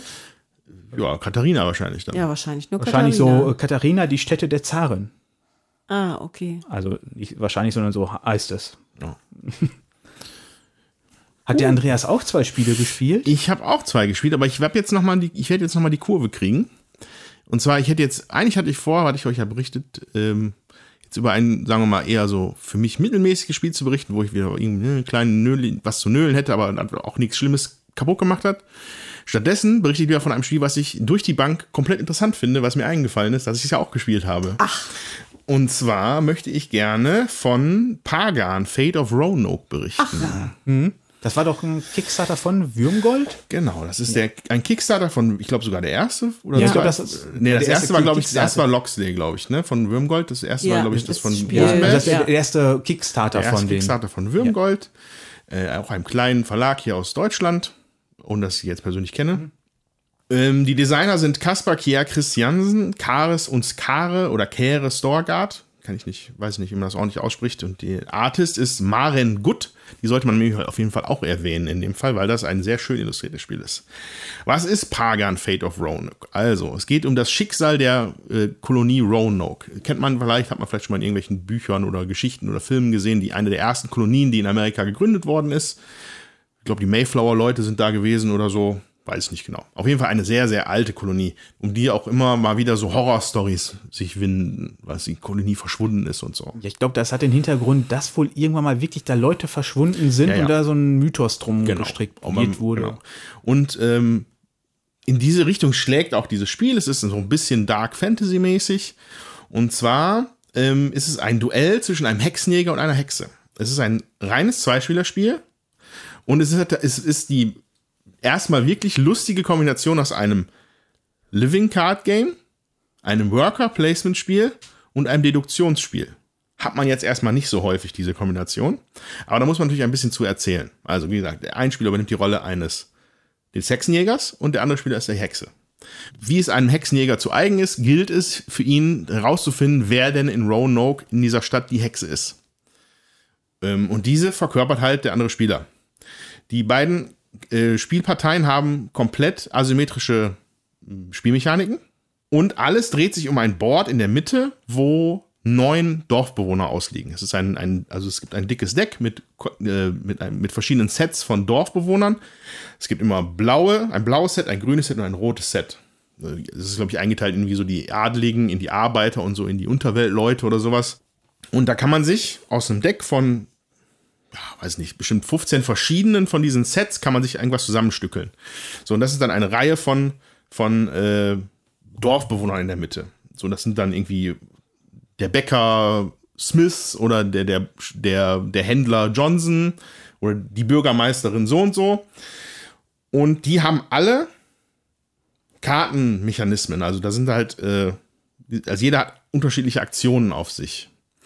Das, um da, darauf einzugehen, wäre jetzt viel zu komplex, weil das wirklich ein sehr anspruchsvolles Living Card Game ist, was das angeht.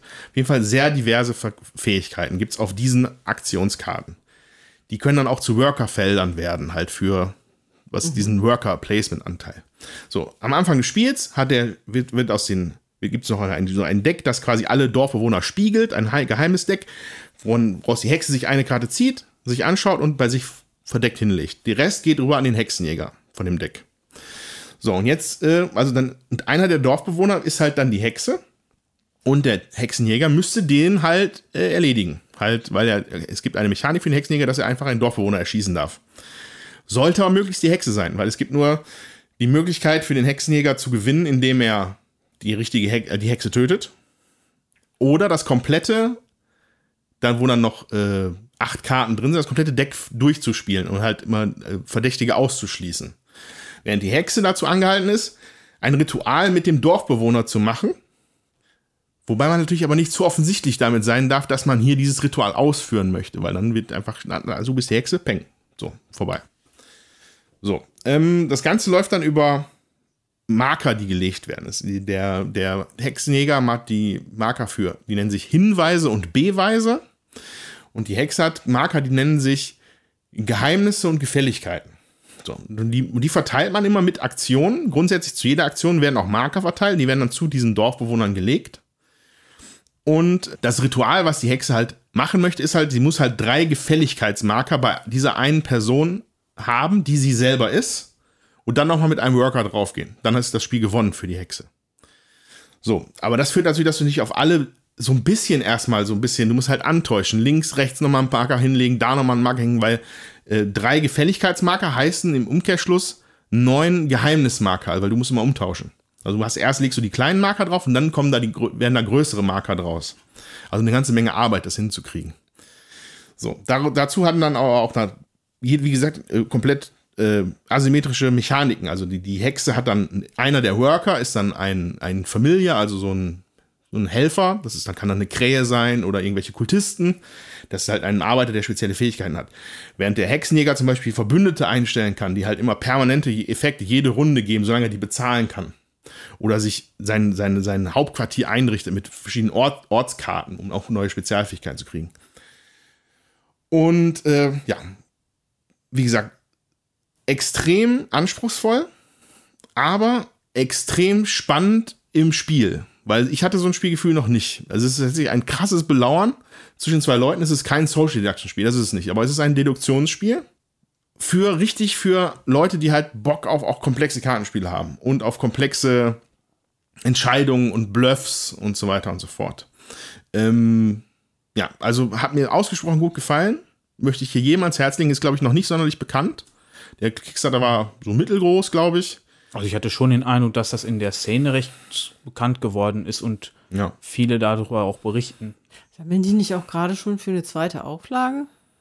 Das weiß ich nicht. Das weiß ich auch nicht. Ist auf jeden Fall auch hoch bewertet mit einer 8,5, eine mhm. Weight Rating von 2,9. So, also das ist halt, jo. es ist schon anspruchsvoll. Wird halt auch anspruchsvoll, je nachdem, wie, wie gut dein Gegner mhm. ist. Und äh, ja, Ast rein, war richtig gut. Möchte ich gerne noch viele, viele Male spielen. Problem ist bei meiner Spielpartnerin, äh, kommt es nicht so gut an. Da muss ich dann eher zu meinen Kumpels mit. Die, da haben wir mit zwei Spielern, da ist man ja eigentlich mehr, mehr Leuten. Ja, aber ich hoffe, das komme ich noch ein paar Mal auf den Tisch. Also, Pagan, Fate of Roanoke, Ast rein. So. Dann kann man auf einer positiven Note hier enden. Das ist doch schön. Na.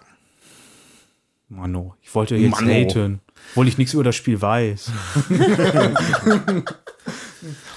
Also ich, ihr habt halt nur mitbekommen, dass das viel auch bei YouTube äh, diskutiert oder äh, rumkursiert ist, vielmehr. Und das auch gut angekommen ist auf jeden Fall, was ja auch dann die BGG-Note da auch widerspiegelt. Gut. Also, damit haben wir, glaube ich, unsere Gespielsektion fertig. Über eine Stunde, selten für uns, aber damit äh, gleichen wir vielleicht auch ein bisschen aus, dass ARD ja vielleicht jetzt nicht mehr der aktuellste Top-Titel ist, aber. Aber bestimmt interessant. Aber trotzdem, ist, ja, hallo, es ist ein fantastisches Spiel. Aber davon berichten wir euch dann äh, später. Ich glaube, wir bauen das jetzt erstmal auf, um uns, uns anzuschauen. Dann reden wir ein bisschen darüber. Dann spielen wir und dann berichten wir darüber. Ich hoffe, ihr bleibt uns gewogen bis dahin. Wir hören uns später.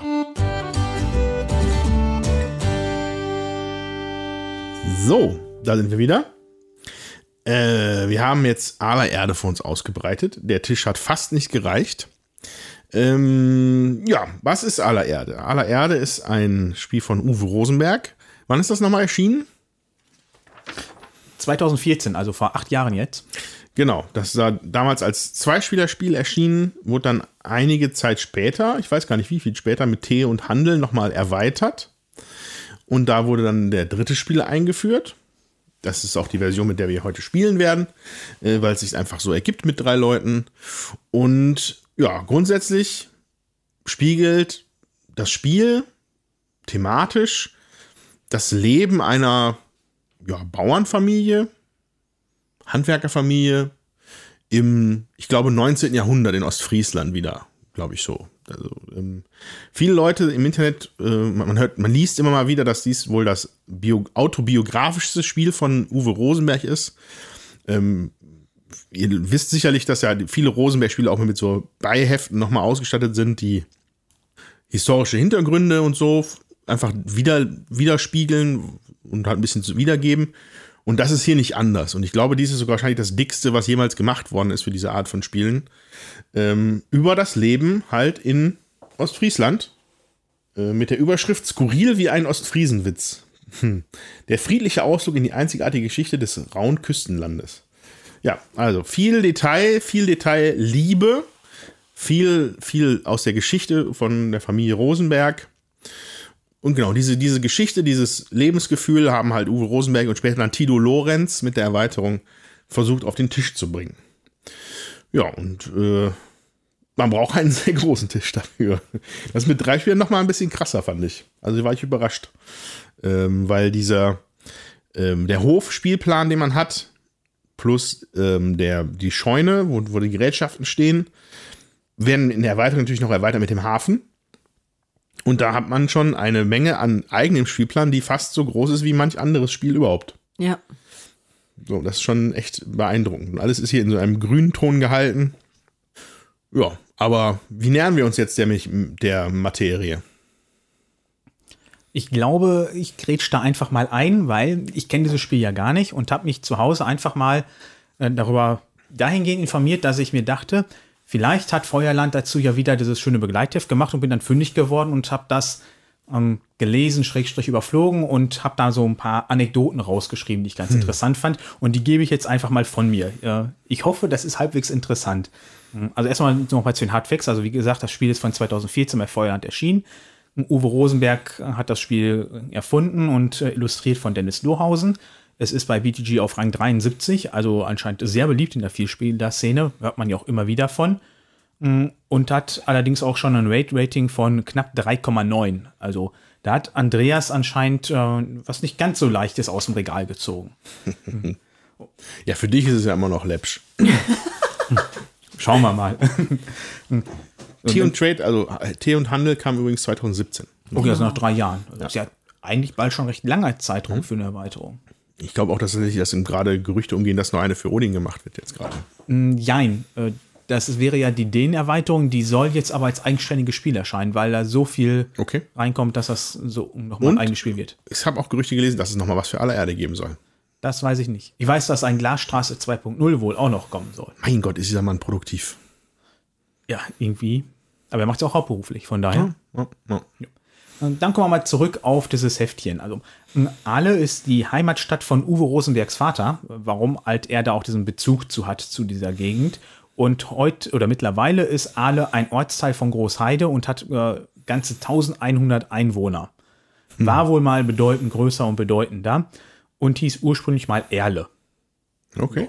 Dann ein bisschen über Ostfriesland allgemein. Also Emden zum Beispiel, das kennen ja viele, unter anderem als Heimatstadt von Otto Walkes, war ursprünglich mal ein sehr relevanter Hafen in der Gegend und größer als Hamburg, was man sich heutzutage ja gar nicht vorstellen kann.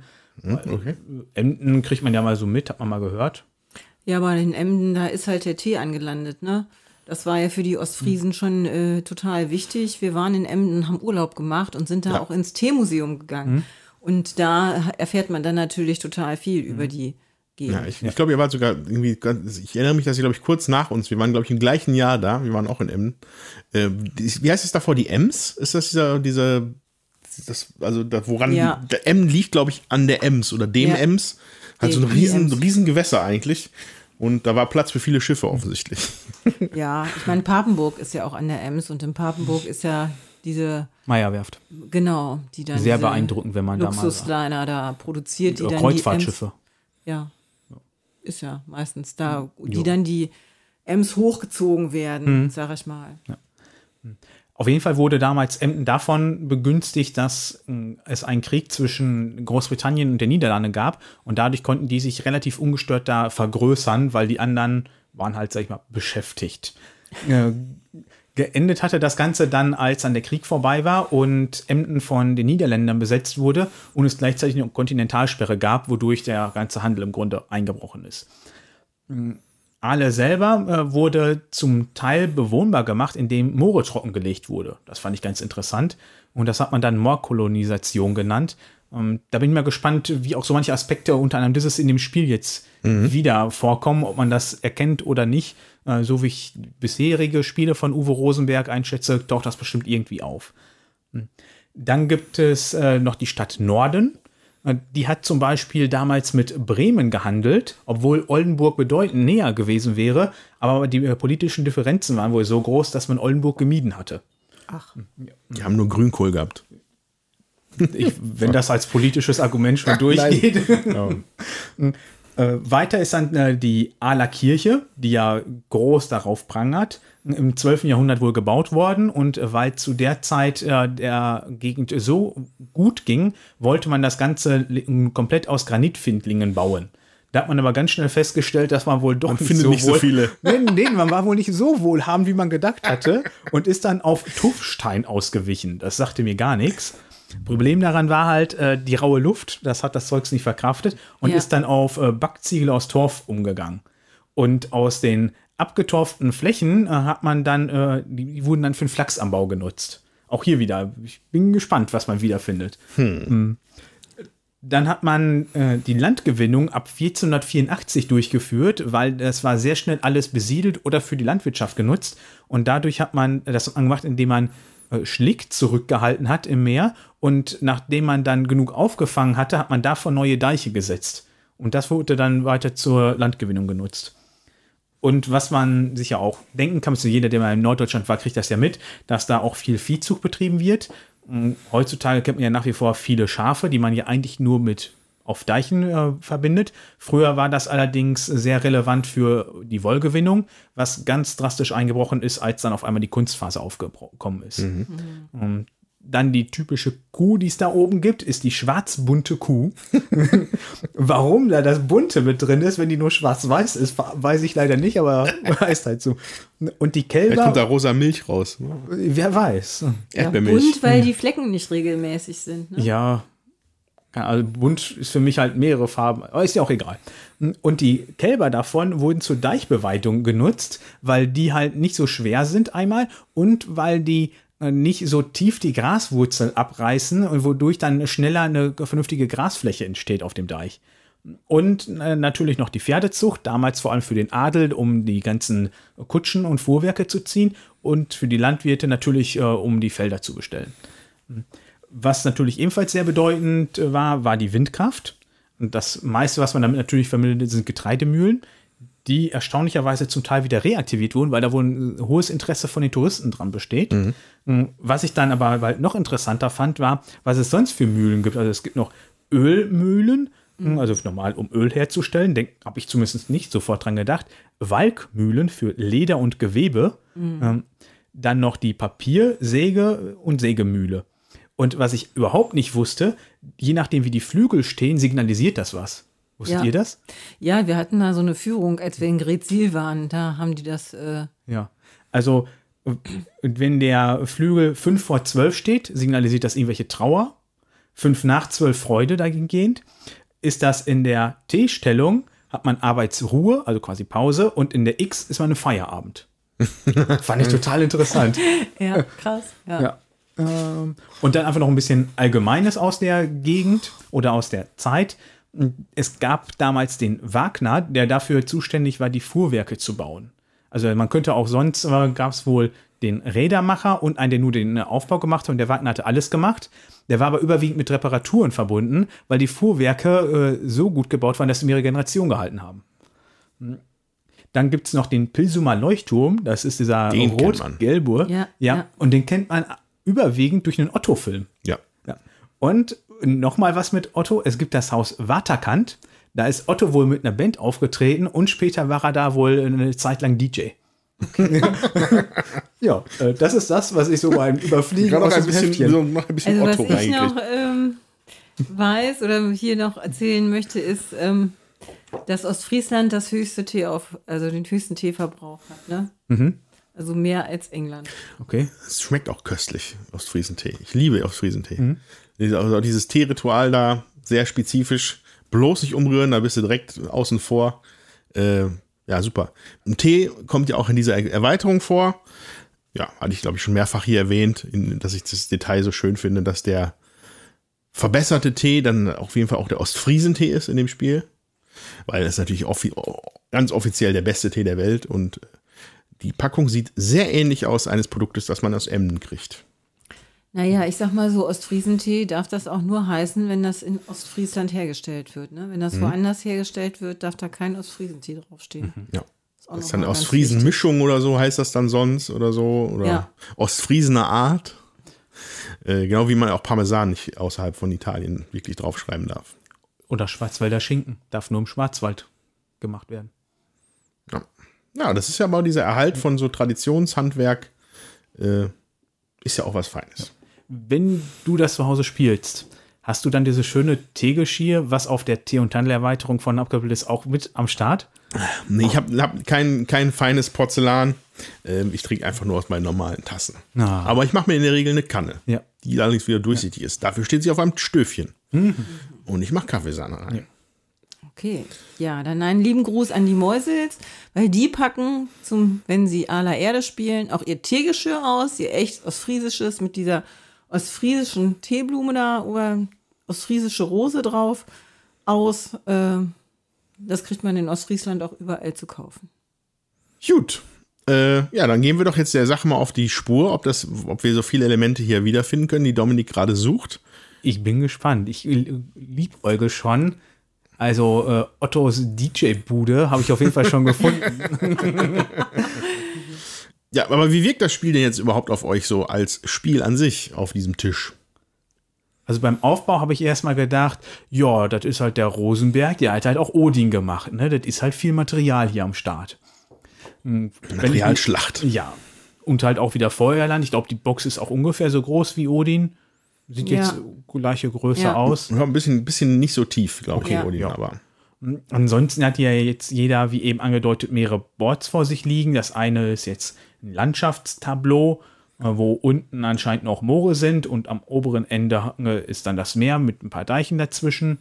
Dann habe ich einen Stall, wo ich schon einen, äh, einen Karren drin abgelegt habe.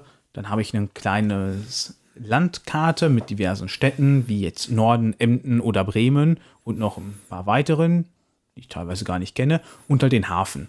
Und dann haben wir noch, ähm, macht jetzt für mich modulares Board erstmal den Eindruck, wo wir anscheinend auf dem einen Board unsere Aktionen wählen, was auch irgendwie zweigeteilt ist mit einer grünen und einer weißen Seite. Ähm, Das deutet, glaube ich, irgendwie auf Jahreszeiten hin, habe ich hier irgendwie, glaube ich, auch schon mal vernommen.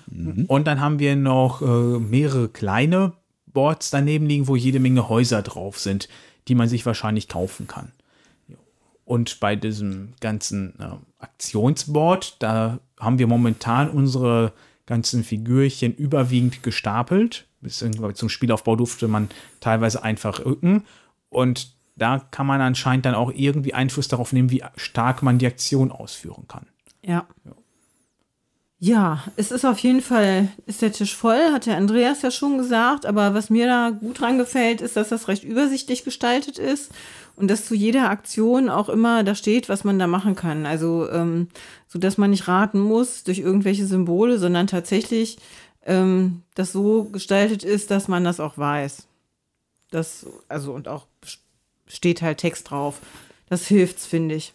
Also, das hilft ja, es ist natürlich immer wie bei Rosenberg typisch relativ komplexe Sachverhalte, die doch auf den Gebäuden teilweise abgebildet sind. Erschließen sich meiner Erfahrung nach eigentlich immer. Ja. Im Zweifel steht natürlich alles auch nochmal in der Anleitung. Ne? Ja. Aber im Grunde, wenn man halt andere Rosenbergs kennt, ist es jetzt auch nicht ungewohnt, so einen vollen Tisch zu sehen. Wobei für ein Zweispielerspiel fand ich das schon mal sehr beeindruckend. Also ja. ich, ich, fand auch. Also wir haben ja aller Erde äh, kennengelernt, bevor wir Odin kennengelernt haben, also der Steffen und ich. Und ähm, ist jetzt schon Jahre her, muss ich dazu sagen, äh, dass wir aller Erde zum ersten Mal gespielt haben. Und das fand ich schon äh, für ein Zweispielerspiel so viel Platz. Ähm, das ist schon krass. Und jetzt sind wir zu dritt, jetzt hat man halt noch ein bisschen mehr an seinem Spielplan dran, aber das ist nicht deut also nicht wesentlich mehr, als wie es da aus, als wie, wie für das Zweispielerspiel. Gut, ich hätte jetzt Lust auf einen Ostfriesentee. Alternativ spielen wir jetzt einfach eine Runde. Dann spielen wir. Dann spielen wir und wir berichten euch später davon. Genau. Bis gleich. Bis später. Nicht wahr? Oder so. Keine Ahnung.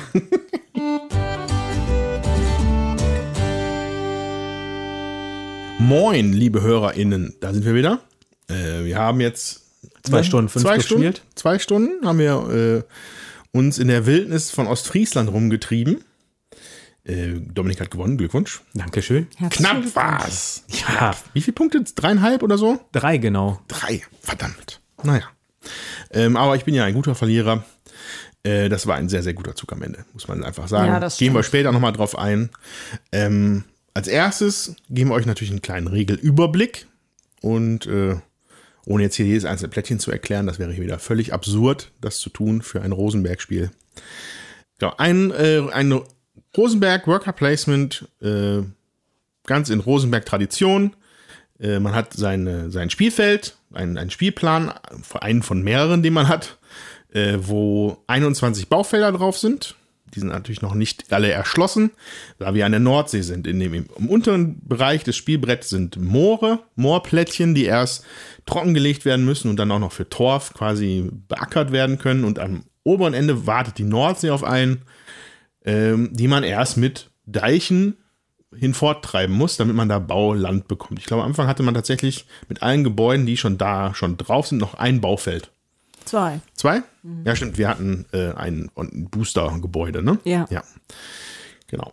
Ähm, darüber hinaus hat man noch einen anderen Spielplan, wo eine, eine Scheune ist, wo die Fuhrwerke drin äh, gelagert werden. Das sind Kutschen oder Handkarren. Ebenfalls auf diesem Spielplan sind oben die vorher schon erwähnten Ortschaften, zu denen man mit den Fuhrwerken hinfährt, um Waren abzugeben. Und ja, aber zu dem Warenhaushalt, wie gesagt, da kommen wir gleich noch. Dann gibt es äh, ein normales Worker-Placement-Feld, wo jeder mit vier Arbeitern pro Jahreszeit arbeitet. So, die Spielereihenfolge geht halt immer drei um. Ähm, es gibt einen interessanterweise, also was daran interessant ist, es gibt eine Sommerseite und eine Winterseite, in der sich die Aktionen unterschied, komplett unterschiedlich darstellen, sozusagen. Der, man kann grob sagen, in der Sommerzeit schafft man Ressourcen ran, quasi. Da gibt es also Rohressourcen, mehr Holz oder Wolle, wobei Wolle schon auch schon wieder. Es ist nicht, nicht ein kompletter Allgemeinplatz. Also es, es gibt auch Differenzierungen, aber grundsätzlich im Sommer schafft man die Waren ran oder die Ressourcen und im Winter macht man daraus Waren. Ja. So, das kann man, glaube ich, so erstmal verallgemeinern. Ja. Genau, und dann gibt es halt eine riesige Auslage mit Gebäuden, die halt auch extrem wichtig sind, dass man sie halt bekommt die aber unterschiedliche Ressourcenkosten haben. Teilweise brauchen sie halt einfach Holz, teilweise brauchen sie auch gar kein Holz, sondern einfach irgendwelche anderen Sachen, Nährwerte und haben alle sehr unterschiedliche Effekte. So. Dazu bringt er noch die Tee- und Handelerweiterung den Hafen mit, indem man entweder einen Kutter oder ein Handelsschiff, also bis zu zwei von jeder Sorte, unterbringen kann. Die Erweiterung Tee und Handel hat halt noch dieses, dieses Plättchen, halt diesen Spielplan mitgebracht, wo man dann die, zum einen die Kutter hat, die einfach, wenn man sie nicht für Warentausch benutzt, einfach äh, Nahrung, Nährwerte bringen in, jedem, in, jedem, in jeder Jahreszeit oder Handelsschiffe, die man nach äh, Indien, England, Norwegen oder Finnland schicken kann, um dann voll beladen wieder zurückzukommen mit allerlei guten Dingen. Auf jeden Fall eine Kernmechanik ist hierbei, dass es sind nicht nur Arbeiterplatzierfelder, sondern es gibt zwischen den Pla Arbeiterplatzierfeldern auch noch Leisten, die die, ja, die Stärke dieser Aktion definieren. Also ein Beispiel wäre zum Beispiel beim Holzfäller würde man pro Axt ein Holz bekommen. So. Äh, und die Leiste daneben sagt, glaube ich, ich kann es nicht genau sehen. Ja, wenn man. Drei, vier, fünf, sechs. Genau. Genau, also auf dem untersten Stufe gibt es nur drei Holz. Hast du diese immer weiter ausge ausgebaut. Gibt es unter Umständen mit der gleichen Aktion sechs Holz. So, um, um diese Leisten zu bearbeiten, muss man zum Meister gehen, zum sogenannten Meister. Das ist eine Leiste, die wiederum anzeigt, wie viele andere Leisten man verbessern könnte. Hm. Klingt jetzt ein bisschen merkwürdig, ist aber so. So viel zu den Arbeiterfeldern. Äh, da könnte man jetzt noch sehr viele Details äh, äh, erwähnen, die aber halt einfach belanglos sind jetzt für dieses Gespräch mit euch. aber über die Waren muss man auf jeden Fall noch sprechen, denn ähm, das ist ein wichtiger Bestandteil. Also man kann äh, Pelze, Leder, Lederwaren gibt es, es gibt Stoffe und es gibt Leinen. Und die haben auf der Rückseite auch noch äh, dann Sommerkleidung, Winterkleidung und Lederkleidung abgebildet, was einfach fortgeschrittene Typen von diesem Produkt sind. Und man bekommt diese besser, höherwertigen Produkte, indem man sie auf seinen Karren lädt, also in dem Fuhrpark quasi äh, auf, die, auf das andere Plättchen drauflegt und am Ende der Runde kommen sie wieder runter und sind dann verbessert. Aber ja. der, Fahr der, der, das Fuhrwerk ist dann bis zum Ende der Runde aber belegt. So, und auch über diese Mechanik beliefert man die Orte in Ostfriesland mit Waren. Das heißt, man nimmt so ein, so ein, ein, ein, ein, ein Emdenplättchen, ein Reiseplättchen, tut es auf den äh, Karren drauf. Und dann muss man in dem Augenblick, wo man das tut, kann man aus verschiedenen Optionen wählen, die auf diesem Plättchen dargestellt sind. Also zum Beispiel in M kann man ein Torf abgeben oder eine Sommerkleidung oder eine Lederkleidung oder eine Winterkleidung oder alles zusammen. Und dann gibt es dann bestimmte Mengen an Nährwert für, die man sich dann einfach gut schreiben kann. Wenn diese Handelsfahrt dann abgeschlossen ist, wandert das Plättchen umgedreht an die Seite des Heimatspielplans und deckt dort eine Leiste ab, die, äh, das ist halt die sogenannte Reiseerfahrung, ähm, die gibt dann einfach, je, mehr, je weiter man gereist ist, desto mehr Siegpunkte am Ende des Spiels. So. Ähm, damit ist sicherlich das Grundlegende erstmal soweit erklärt. Deswegen würde ich sagen, lass uns doch ein bisschen über unser Spielerlebnis reden. Und ich sollte das nicht als erster tun, weil ich das schon drauf gespielt habe. Ich weiß es nicht, ich gucke jetzt, also der Dominik guckt so, hm, und Jutta guckt so, hm. ich kann mich jetzt noch nicht entscheiden, wen ich als erstes frage, aber ich glaube, ich frage als erstes mal Jutta. Ja. Ich merke, dass mich das Spiel frustriert. Hm. Also, ähm, ich würde immer gern mehr machen, als ich kann. Das heißt, es ist so ein typisches Mangelspiel. Da merke ich, das gefällt mir nicht so. Was mir gefällt, ist, dass ich viele Möglichkeiten habe, nur muss ich geschickt dabei sein, diese Möglichkeiten zu kombinieren, damit ich das Optimale raushole. Und da merke ich einfach, bin ich schlecht. Dazu muss ich sagen, dass ich das gespielt habe, ist echt wirklich lange her. Äh, und dann jetzt äh, gestern und heute halt nochmal. Und äh, da merke ich einfach für mich, das reicht mir nicht, um so ein Spiel gut spielen zu können. Also ich habe dann den Ehrgeiz, ich will das auch richtig gut machen und dann müsste ich das, also müsste ich einfach viel mehr Zeit reinstecken, um das gut zu spielen. Allerdings ist für mich so das Gefühl, es frustriert mich aber auch. Will ich dann die Zeit investieren, um für mich eigentlich ein Frustri also das, das Spielgefühl, weil ich es irgendwie nicht schaffe, das so für mich gut zu spielen, dass ich das Gefühl habe, ich habe ein befriedigendes Spielerlebnis, ob ich das wirklich machen will. Ja, ähm, gestern war ich noch der Meinung, es lohnt sich. Heute bin ich der Meinung, nee, es lohnt sich gar nicht. So, das liegt unter anderem aber auch daran, ähm, also wenn man zu zweit spielt, spielt man neun Jahreszeiten. Äh, wenn man zu äh, dritt spielt, spielt man nur sieben, kriegt am Anfang aber so ein kleines Goodie, sag ich mal, damit man nicht ganz ohne startet. Ja, also es ist ein Optimieren und ein Hin- und Herschieben von und zu gucken, was man vielleicht noch machen kann. Und Gott sei Dank gibt's Nachahmungsfelder, ähm, Felder, wo man da was machen kann. Aber ich merke für mich so, ich glaube, ich werde da nicht wirklich mit warm. Mir ist es zu viel in zu viele verschiedene Richtungen. Ja, wir werden hier sicherlich im Laufe des Gesprächs noch eine, nochmal eine Grundsatzdiskussion darüber aufmachen müssen, was wir an solchen Spielen mögen und warum das eine für den einen funktioniert und das andere für den anderen nicht. Das wird bestimmt interessant. Aber noch sind wir auf der Suche nach Ersteindrücken. Dominik. Top Spiel. Ja, weil du gewonnen hast. Also ich glaube, ich muss das direkt so ein bisschen mit Odin vergleichen, weil dieser das Board in der Mitte, wo ich meine Arbeiter einsetze, erinnert irgendwie zwangsweise Ja. daran, auch wenn hier irgendwie das schon wie die Light-Version aussieht, weil doch schon spürbar weniger Felder sind.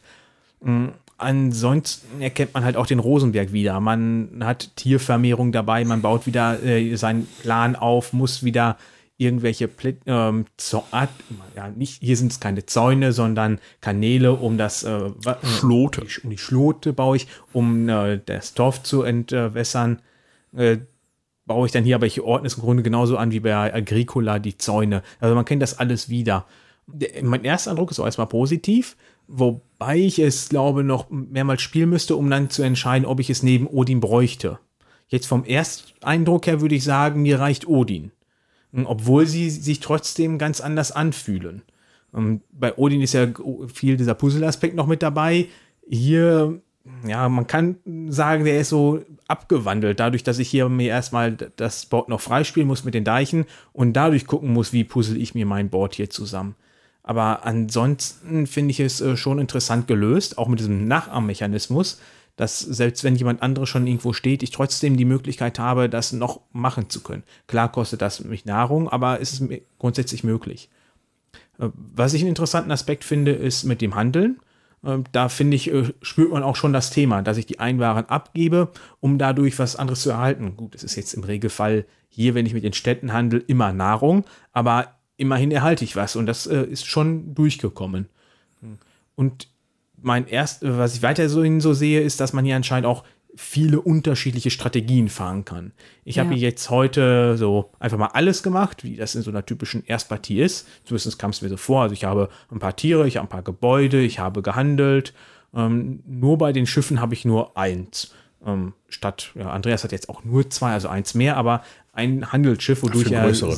Ja, Oh, mein, mein, mein Kutter ist ein bisschen größer. Genau. Ähm, Und vor allem das Handelsschiff, da konnte er jede Runde ordentlich was mit erreichen Ja. und sich Tee holen. Ähm, Da habe ich schon gemerkt, dass er da in die Richtung ganz anders geht. Ich konnte dann, habe dann äh, mich zum Schluss eher Richtung äh, Torfabbau konzentriert und, konnte dadurch noch so äh, zwei, drei Pünktchen holen. Mm, Aber bisher bin ich ganz positiv dem Spiel gegenübergestellt. Ja, ich überlege gerade, wo wir es jetzt aufgreifen. Ich glaube, ich möchte zu dem Odin-Ding was sagen. Ähm, also, ne, ich glaube, rein chronologisch war das halt vor Odin. Ja. Ähm, Odin ist natürlich dann der, dieser riesige Puzzle-Aspekt. Der ist natürlich hier nur begrenzt, sage ich mal. Ähm, und ist sehr definierend bei Odin sozusagen. Was ich bei dem Spiel hier besser finde als Odin, wobei ich ein sehr, sehr großer Odin-Fan bin, ist, dass es, dass es als Zweispielerspiel sehr gut funktioniert. Das tut Odin auch, aber es ist, das hier scheint mir darauf noch irgendwie ein bisschen besser get- getuned zu sein, zumindest in der Basisversion. Und ich finde dies hier thematisch stärker. Es kommt hier für mich viel, viel stärker durch, das Thema, was da äh, quasi dargestellt werden sollte. Bei Odin ist es halt cool, ähm, aber es könnten auch, könnten auch Ritter sein oder was auch immer. Und im Endeffekt ist es vom Spielgefühl nur ein riesiges Haus, was man vollstopft mit mittelalterlichen Waren, puh, puh, alles noch da rein. Ähm, während hier, wie gesagt, es, es, es fühlt sich einfach ausgereifter an, was die, was die Thematik angeht. Ähm, es hat viel, viel mehr Hand und Fuß. So. ich glaube, das ist auch dem geschuldet, dass du dieses Thema man leichter versteht. Hier weiß Ja. man, wenn ich jetzt hier Schafe habe, davon bekomme ich Wolle. Oder aus den Kühen, wenn ich die schlachte, bekomme ich halt Nahrung. Das ist glaube, einfacher sich vorzustellen, als wenn ich jetzt irgendwo mit meinen Schiffen plündern fahre, wie bei den Wikingern. Ich glaube, das ist, das findet so oder hat so stattgefunden, aber ich glaube, das ist trotzdem noch ein bisschen zu abstrakt, dass man das Ja. Thema dann wieder so genau erkennt, obwohl das ja wirklich alles thematisch ist, auch bei Odin. Ja. Ja, also man, wenn man Odin wörtlich nimmt, also oder beziehungsweise äh, für voll nimmt, dann würde man quasi auf, keine Ahnung, auf Neufundland ein riesiges Schwert hinlegen, das halt die Hälfte der Insel bedeckt. Es ist da tatsächlich sehr abstrakt, ja, das ist richtig. Während das hier halt relativ nah an so einem gefühlten normalen Ablauf ist, so Ja. an so einem Leben von so einem Händler oder Bauer. Ja, ich finde, das sieht man auch sehr schön, weil, also es werden ja im äh, Frühjahr sozusagen die Schafe geschoren und, ähm, und da wird dann, das wird dann halt auch noch verfilzt. Also so, man kann im, im Frühjahr kann man äh, Tücher oder Wolle aus den, von den Schafen kriegen halt und äh, das äh, äh, wird dann über den Sommer halt sozusagen versponnen und im äh, Winter wird der Lein Flak- verarbeitet. Der Flachs zu Flachs Leinen. verarbeitet zu Tuch. Ne? Also das, also ich finde, das passt schon. Ähm, jahreszeitlich ist das sehr angelegt. Und im Sommer kommt halt theoretisch die, äh, die Gerste rein oder der Weizen und im Ja. Winter würde man ihn halt verbacken. Genau. Sozusagen, ja? Und äh, da gibt es halt immer diese Dualität quasi in den Zügen. Ja. Also auch von den Punkten, die ich am Anfang so ein bisschen vorgestellt hatte, habe ich hier jetzt schon einiges wieder entdecken können. Wie eben erwähnt, dass ich halt äh, die Moorgebiete erstmal entwässern muss, um die wieder bewohnbar zu machen. Oder wie äh, am Anfang erklärt in der Spielerklärung, dass ich den Deich weiter nach vorne setze, um dort bewohnbar zu werden. Dann die Städtenamen, die ich eben erwähnt hatte, mit äh, Emden, Norden oder Bremen, die hier dabei sind, dass ich halt auch mit denen handeln möchte. Äh, Ich habe die Ala Kirche gebaut. Das kommt schon wirklich alles durch. Wenn man da so ein bisschen sich mit auseinandersetzt, dann erkennt man halt noch viel mehr da drin. Hier sind noch irgendwelche Burgen, die es in der Region, äh, weiß nicht, ob es die immer noch gibt, Burg aber auf jeden Fall, oder Burg gab oder gibt.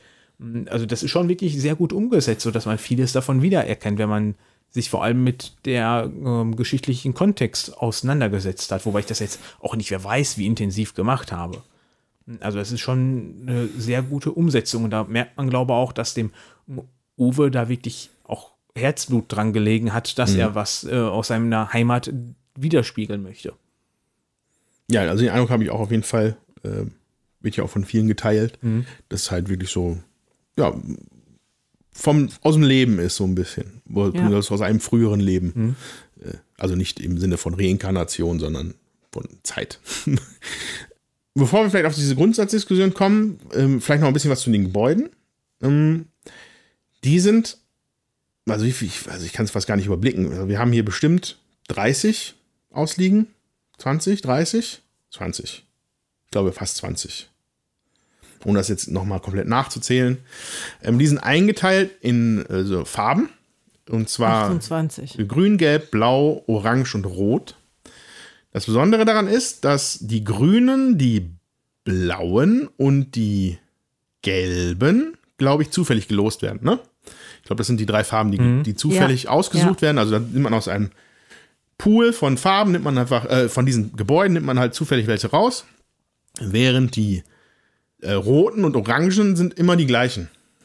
Sozusagen. Ne? Also Ja. das heißt, das sind auch die, wo in der Regel viele äh, Siegpunkte dranhängen. Gerade die roten sind da, die mit 15 Siegpunkten immer ein großer, ja, ein großer Teil dessen, wie man halt da vielleicht gewinnen kann. Ähm, deswegen muss man da auch ein bisschen, wenn man das ein paar Mal gespielt hat, hält man da ein Auge drauf, dass man, dass nicht jemand mit den roten Gebäuden wegläuft, sondern dass man zumindest auch eins gebaut hat. Was aber diese zufälligen Gebäude mitbringen, diese zufällig ausgewählten, sind halt oft Effekte, die man immer wieder auslösen kann. Und da fand ich, würde ich gerne so ein paar, was wir vielleicht hier auf dem Tisch hatten gerade. Ich hatte zum Beispiel den Beestmarkt, so nennt sich das. Und da konnte man dann jederzeit in, der, in seinem eigenen Zug, so oft wie, möglich, wie man möchte, drei beliebige Tiere abgeben, um vier Tee und drei Nahrungswerte zu bekommen. Ja, sehr gut. Das hat mir theoretisch am Ende einen sehr lustigen Zug besch besch be- beschert, wo ich meinen kompletten Schafbestand aufgelöst habe. Ich weiß gar nicht, wo ich habe ist ein Markt, also habe ich die verkauft, denke ich. Die sind nicht gegessen worden. Ähm, und danach hatte ich dann quasi Tee bis zum Ruhestand, wer natürlich Siegpunkte wert ist. Meine Schafe waren keinen Siegpunkte mehr wert, weil ich auch, also ne, die, der, der Tiermechanismus ist insofern ganz, ja, ich werde jetzt, weiß nicht, ob ich den jetzt raffiniert nennen würde, aber er ist zumindest ein bisschen unulkig, insofern, dass die von den Tieren, die du die meisten Anzahl hast, die zählen nichts am Ende. Die Tiere, von denen du die zweitmeisten hast, gibt es jeweils einen Punkt. Und für die Tiere, die du am wenigsten hast, gibt es zwei Punkte. Ne, und das ist dann bei den Tiersorten Pferd, Kuh und Schaf. Genau, und das, da, das war dann eigentlich noch relativ lustig und deswegen glaube ich, dass diese, die bringen mir sehr viel Wiederspielwert. Diese, Ja. diese zufällig ausgesuchten äh, Gebäude, die dann auch jetzt nicht übertrieben teuer sind zum Bauen, Ja. die aber halt Möglichkeiten er ermöglichen, äh, sein eigenes Spiel zu gestalten. Was aber auch typisch Rosenberg ist. Das siehst du halt in sehr vielen von seinen Spielen. ja. Das wäre jetzt bei Odin, glaube ich, eher diese Karten, ne? Diese, diese Die Inselpläne. Nee, nee, Ja, diese also, Ausbildungskarten. Ja, du meinst die Gebäude und sowas alles. Nee, da gibt, du kannst ja doch, da gibt es doch so ein Deck mit Karten. die, die, die, die Karten, ja. Genau, also die, ich glaube, also du bildest ja gleich deine Wikinger aus, quasi. Ja. Du, hast dann den Jäger oder den so und so. Und damit kannst du auch deinen Spielstil ja ein bisschen anpassen. Ist, und das ist hier halt über die Gebäude gelöst. Finde ich sehr angenehm und interessant.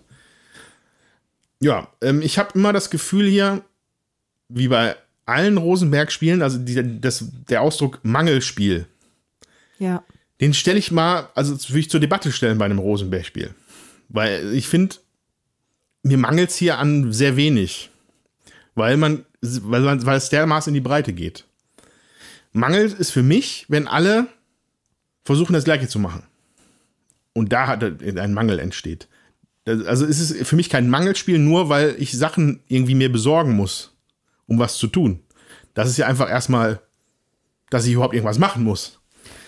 Aber der Mangel entsteht, wenn du halt nicht das kriegen kannst, wann du möchtest. Und das Ja. Gefühl habe ich hier eigentlich nicht. Aber ich schon. Ja, aber dann, was, was ist denn da so ein Beispiel für? Mir mangelt dann zum Beispiel, also ich, ich hätte gerne mehr Aktionen zur Verfügung, dass ich mehr Sachen machen kann. Aber ich muss dann was machen, damit ich dann Ressourcen kriege, damit ich dann mir was anderes machen kann, was, wo mir dann, dann fehlt, damit ich noch eine Aktion machen kann, damit ich vielleicht noch ein Gebäude bauen kann. Das ist mir einfach zu, ähm, also ich, ich müsste mich gedanklich mehr im Vorhinein auf bestimmte Sachen fokussieren. Der Mangel liegt bei mir darin, dass ich nicht alles das machen kann, was ich will, weil ich zu wenig Aktion habe. Okay. Ich, Wie also siehst du hier das, fand Dominik? ich das jetzt heute gar nicht so extrem mit dem Mangel. Vielleicht auch, weil es halt so thematisch aufbereitet ist. Es ist halt klar, dass wenn ich für einen Hausbau Holz benötige, dass ich halt erst meinen Holzfäller losschicken muss, damit er mir Holz besorgt. Ja, ist richtig. Und ansonsten sind halt, also hatte ich zumindest den Eindruck, häufig Felder dabei, wo ich mehrere Rohstoffe auf einmal bekomme. Das wirkt für mich dann schon mal nicht so, dass ich immer nur, ich mache jetzt hier, wenn ich Holz brauche, gehe ich zum Holzfäller. Wenn ich Torf brauche, äh, muss ich Torf stechen gehen. Sondern es gab äh, einige Felder, wo ich immer mehrere Sachen bekommen habe. Und das hatte dann für mich nicht so diesen krassen Eindruck erweckt wie dieser Mangel. Und auch insgesamt, ich, also für meine Spielweise heute, die ja komplett planlos war, äh, bin ich gut damit klargekommen, dass ich halt jetzt mal hier ein bisschen da gemacht habe und ich hatte eigentlich immer ausreichend was zur Verfügung. Irgendwann inzwischen habe ich gemerkt, ich brauche mal wieder ein bisschen Holz, dann bin ich halt zum Holzfäller gegangen. Und da habe ich jetzt auch nur drei Holz bekommen, aber das hatte trotzdem ausgereicht erstmal. M, Da gibt es meiner Meinung nach schlimmere von diesen Mangelspielen, wobei Das mir da stimmt. jetzt sofort keins einfällt, natürlich, wie das so ist. Ja, aber ich habe ja vorhin schon gesagt, ähm, mir ist es einfach zu viel zu überblicken. Ich hätte vorher meine Züge besser durchdenken müssen, um gute Züge zu machen. So. Und äh, wenn dann zum Beispiel mir das Gebäude direkt noch vor der Nase weggeschnappt wird, was ich gerne hätte, dann war mein einer Zug, Du, den ich zu vor dem dran Zeitpunkt gemacht hattest du schon wieder vergessen, dass du das Gebäude haben wolltest. Ja, aber Das ist viel der eine, als ich es dann genommen habe. Ja, aber deswegen hatte ich mir ja vor dran die drei äh, Fälle besorgt. Hm. Ja, und dann habe ich es nicht mehr gefunden. Ich gesagt, ich wollte mir doch ein Gebäude besorgen. Und dann hast du es genommen und dann fiel mir ein, ja genau, das Gebäude wollte ich mir besorgen. Aber es war dann trotzdem weg. Hm. Also dann dann sind, also das passiert ja auch, dass Gebäude weggeschnappt werden, die vielleicht besser sind als andere. Oder muss ich mein, Kom mein Spielweise wieder anpassen. Ja, das finde ich grundsätzlich auch nicht schlimm. Aber es, ich habe, äh, ja, also ich, für mich fühlte sich das halt nicht so an. Für mich fühlte sich das halt einfach an, als habe ich doch, ich vers versuche das Beste rauszuholen, ich bin da aber nicht besonders geschickt drin. So fühlte sich das an. Und als hätte ich nicht meine Züge optimal gemacht. Und war nicht schön. War, ich hätte natürlich, wenn ich mehr gegrübelt hätte, hätte ich dann vielleicht auch was Besseres äh, machen können. Aber ähm, Ja, das, ich glaube, das ist da, da scheitert es dann an der eigenen Erwartung, glaube ich. Weil wenn du hast jetzt mehrmals gesagt, du, willst, du, willst, du musst den optimalen Zug machen, sonst ärgert es dich. Und das ist halt bei, einer, bei einem Rosenberg echt, glaube ich, echt schwierig. Da wirklich alle, weil da so viele Teile drin sind, die sich so schnell so bewegen und verzahnt sind, da das Optimale sich rauszu, also es ist halt, da, da kann ich verstehen, dass man da dann in 80 Prozent der Fällen unglücklich ist. Ja. Wiederum, der Geschmack ist dann halt, ne, die subjektive, ja. die subjektive Erwartungshaltung an das Spiel oder an sich selber, an seine eigenen Züge, plus das, was man vielleicht sucht in einem Spiel, sind da einfach dann einfach, einfach, einfach unterschiedlich. Passt halt dann nicht. Weil ich finde es halt super. Kein Geheimnis.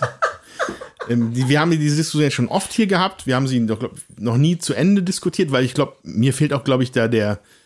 Ich habe das gar nicht so durchdacht, dass ich das zu Ende diskutieren könnte, warum ich jetzt einen Rosenberg einfach tausendmal besser finde als einen Teotihuacan habe ich noch nicht, ich habe das noch nicht in meinem Kopf, ich habe das, ich habe das nicht formuliert für mich. Das muss ja auch nicht aber, diskutiert werden, finde ich. Das ist ich ja finde es aber interessant, weil, weil wo liegen da die Unterschiede bei zwei Worker Placements? Ich glaube, viel ist dann auch einfach irgendwie so Richtung Geschmackssache. Hier ja. bei den Rosenbergs ist halt schon mal, das Thema kommt mehr durch. Ähm, du hast hier mehr so einen nachvollziehbaren äh, Rohstoffmechanismus, während bei Teotihuacan du da irgendwie mit Holstein und Gold Kakao handelst, aber irgendwie, außer dass du mit den Steinen die Pyramide baust, ähm, war das vielfach irgendwie so, warum muss ich jetzt hier für Holz abgeben? Das fühlte sich nicht so verständlich an. Und ich glaube, das ist die Nähe, die in den Rosenberg dann mehr bringt. Hm. Ja, aber also ich, der Unterschied ist ja schon bei dem einen hier, also hier muss, habe ich Sommer- und Winteraktion. Ja, und sich darauf zu konzentrieren, was ist jetzt im Sommer, das sind andere Sachen wie im Winter, das passt zwar thematisch, aber das sind halt, äh, weiß ich nicht, 16, also auf einer Seite schon mal 10 unterschiedliche Aktionen, die ich machen kann, auf der anderen Seite auch. So, das heißt, ich habe 20 unterschiedliche Aktionen, jeweils 10 pro Jahreszeit. Das ist bei einem Teotihuacan nicht so. Ja, da kann, habe ich schneller im Überblick, was für Aktionen ich machen kann. So ist es einfach. Ja, das ist mir einfach viel zu viel. Das äh, überfordert meine Denkweise bei so einem Spiel, wie ich die Sachen gut verzahnt kriege. Ja, ich müsste alle Aktionen besser studieren. Ich müsste vorher mir komplett, äh, komplett mehr überlegen, äh, wie, in welcher Abhängigkeit äh, steht das. Dann setze ich da auch noch einer hin. So, und ich möchte gerne das Spiel so durchdringen, dass ich das Gefühl habe, ich will gute Züge machen. Und das gelingt mir hier nicht. Also dass du wer weiß, wie weit vorausplanen musst, glaube ich noch nicht mal. Also ich habe immer so geguckt, was ist mein nächstes Ziel und dann musste ich da so zwei, drei Züge vorher machen. Zum Beispiel ich irgendwann gesehen, die Aller, ich habe ja auf den Plan geguckt, habe gesehen, ah, die Allerkirche. Mhm, da brauche ich jetzt äh, drei aufgewertete Holz, drei aufgewertete, äh, brauche ich drei Bauziegel für und 15 Nahrung. Okay, die Nahrung habe ich. Von den anderen beiden fehlen mir noch jeweils zwei. Wie komme ich denn dahin? Habe ich gesehen, das schaffe ich mit zwei Zügen und der dritte ist dann das Bauen. Da habe ich mir so kleine Zwischenziele einfach gesetzt, um da hinzukommen. Weil ich glaube, dass, bis man die ganzen Pläne da drin hat, da muss man das wahrscheinlich äh, relativ häufig spielen oder in, äh, zumindest in kurzer Zeit des Öfteren, damit das mehr drin ist. Und so bin ich dann halt immer wieder äh, vorgegangen. Dann habe ich irgendwann gesehen, ich hatte äh, vor, dass ich nach Bremen liefern wollte. Und dafür brauchte ich halt äh, zwei von den Sachen, die auf der alten Scheune drauf sind. Also habe ich dann gesehen, wie komme ich zu der alten Scheune, um anschließend direkt das liefern zu können. Also kleine Zwischenetappen habe ich versucht einfach zu erfüllen. Das hast du ja auch gut gemacht. Aber ich komme dann, währenddessen hm. ich spiele, gucke ich mir an, das will ich machen, das will ich machen. Dann habe ich wieder vergessen, was ich am Anfang machen wollte. Dann fällt mir an, das könnte ich auch noch machen. So, und ich verzettle mich in den hm. Möglichkeiten. Ich fokussiere mich da nicht stark genug drauf. Hm. Und äh, das heißt, ich müsste mir am Anfang eine Strategie, also das, das überlegen, was ich machen will und diese Zwischenziele auch im Auge behalten. Dann fällt mir aber auf, ach, das könnte ich auch noch machen. Ist nicht meine Art von Spiel. Das tut mir leid. Das überfordert mich ja. einfach. Es sind mir zu viele Möglichkeiten, ich, ich, die ich, ich für mich nicht optimal ausnutzen kann. Ich will es auch nicht als Vorwurf oder so äh, formulieren. Ich finde es einfach nur total spannend, weil bei anderen Spielen machst du so teuflische Züge teilweise. Da, da, da geht mir der Hut hoch. Da denke ich mir, wow, wie hat sich das denn jetzt ausgedacht? Aber etwas, wo ich eigentlich komplett easy mit bin, geht bei dir gar nicht. Und das ist, das ist einfach etwas, was ich interessant finde. Ich würde gerne, würd es gerne verstehen, warum das so ist. Wo da die Unterschiede liegen, weißt du? Ja, habe ich ja gerade gesagt, es ja. sind zu viele Möglichkeiten äh, für mich, die mich vom Wesentlichen, was ich vielleicht machen wollte, ablenken. Mhm. Ja, ich muss eine Strategie dann für mich aufschreiben und die konsequent verfolgen. Und ich merke, wenn ich auf diesen Plan gucke, und was ich will ich denn machen, ich werde immer wieder abgelenkt durch die Sachen, die ich noch machen kann. Das ist für mich Mhm. einfach zu viel. Fühlst du dich denn dann auch bei dem Spiel schon unwohl oder wie ist das? Nee, aber zum Ende hin merke ich einfach, dann gucke ich, was habe ich denn erreicht und stelle fest, ich habe keine Strategie ordentlich verfolgt und lose ab, sag ich mal. Das gefällt mir halt auch nicht. Also ich gewinne ja auch gerne. Ähm, so.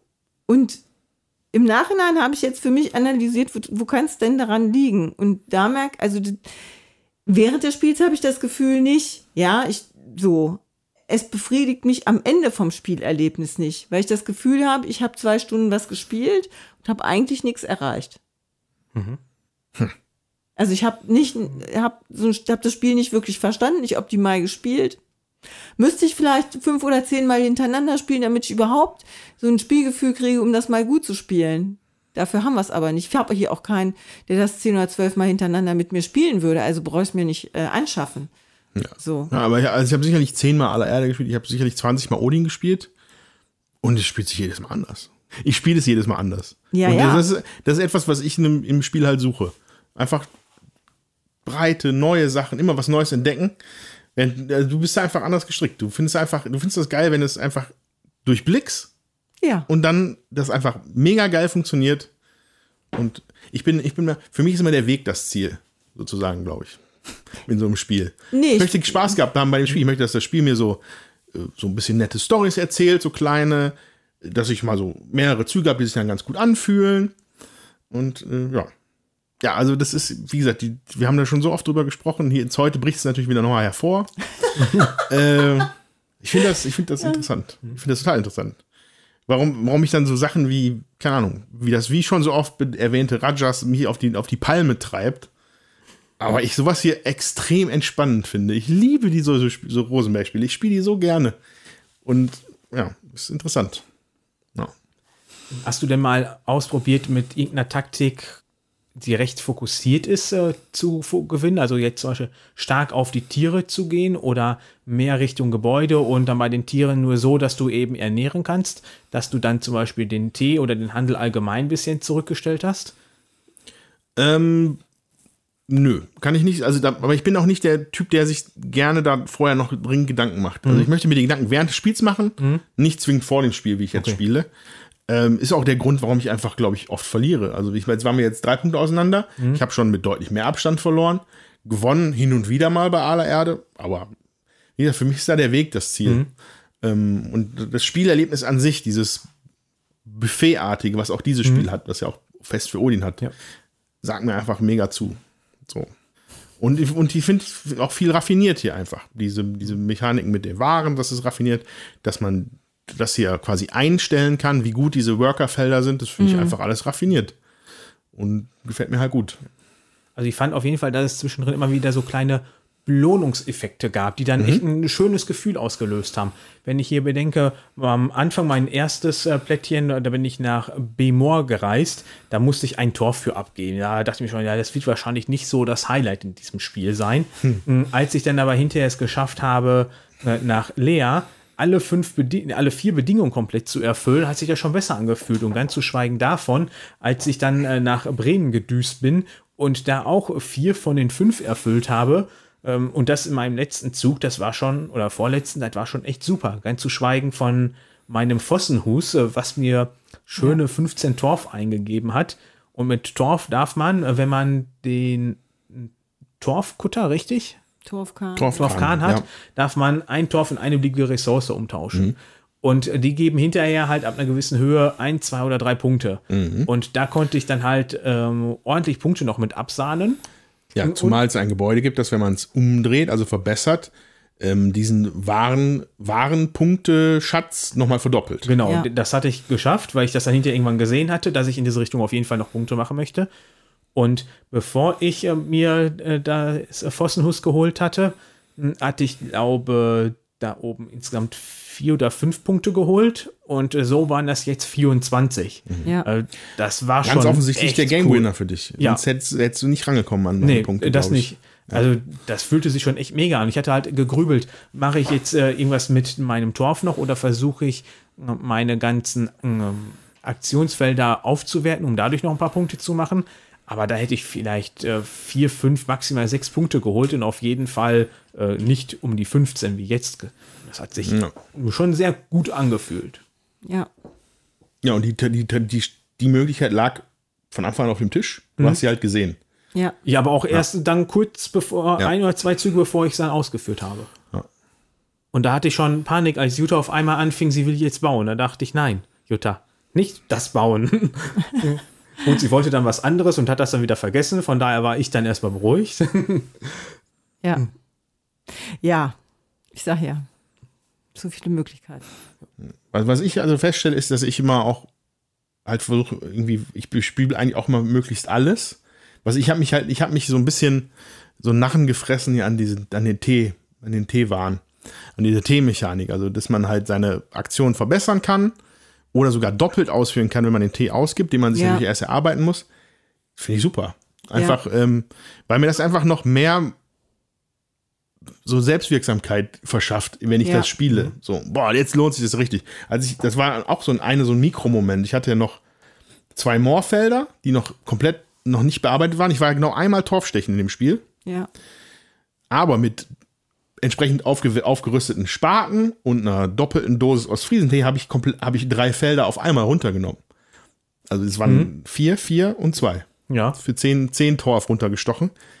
Hat sich super angefühlt. Ähm, so, so kleine Mikro-Kicks gibt mir das Spiel. Das ist Ja. auch bei Odin nicht anders. Die muss man aber erstmal durchblicken. Also die muss man erstmal sehen und finden. Ja. Sicher.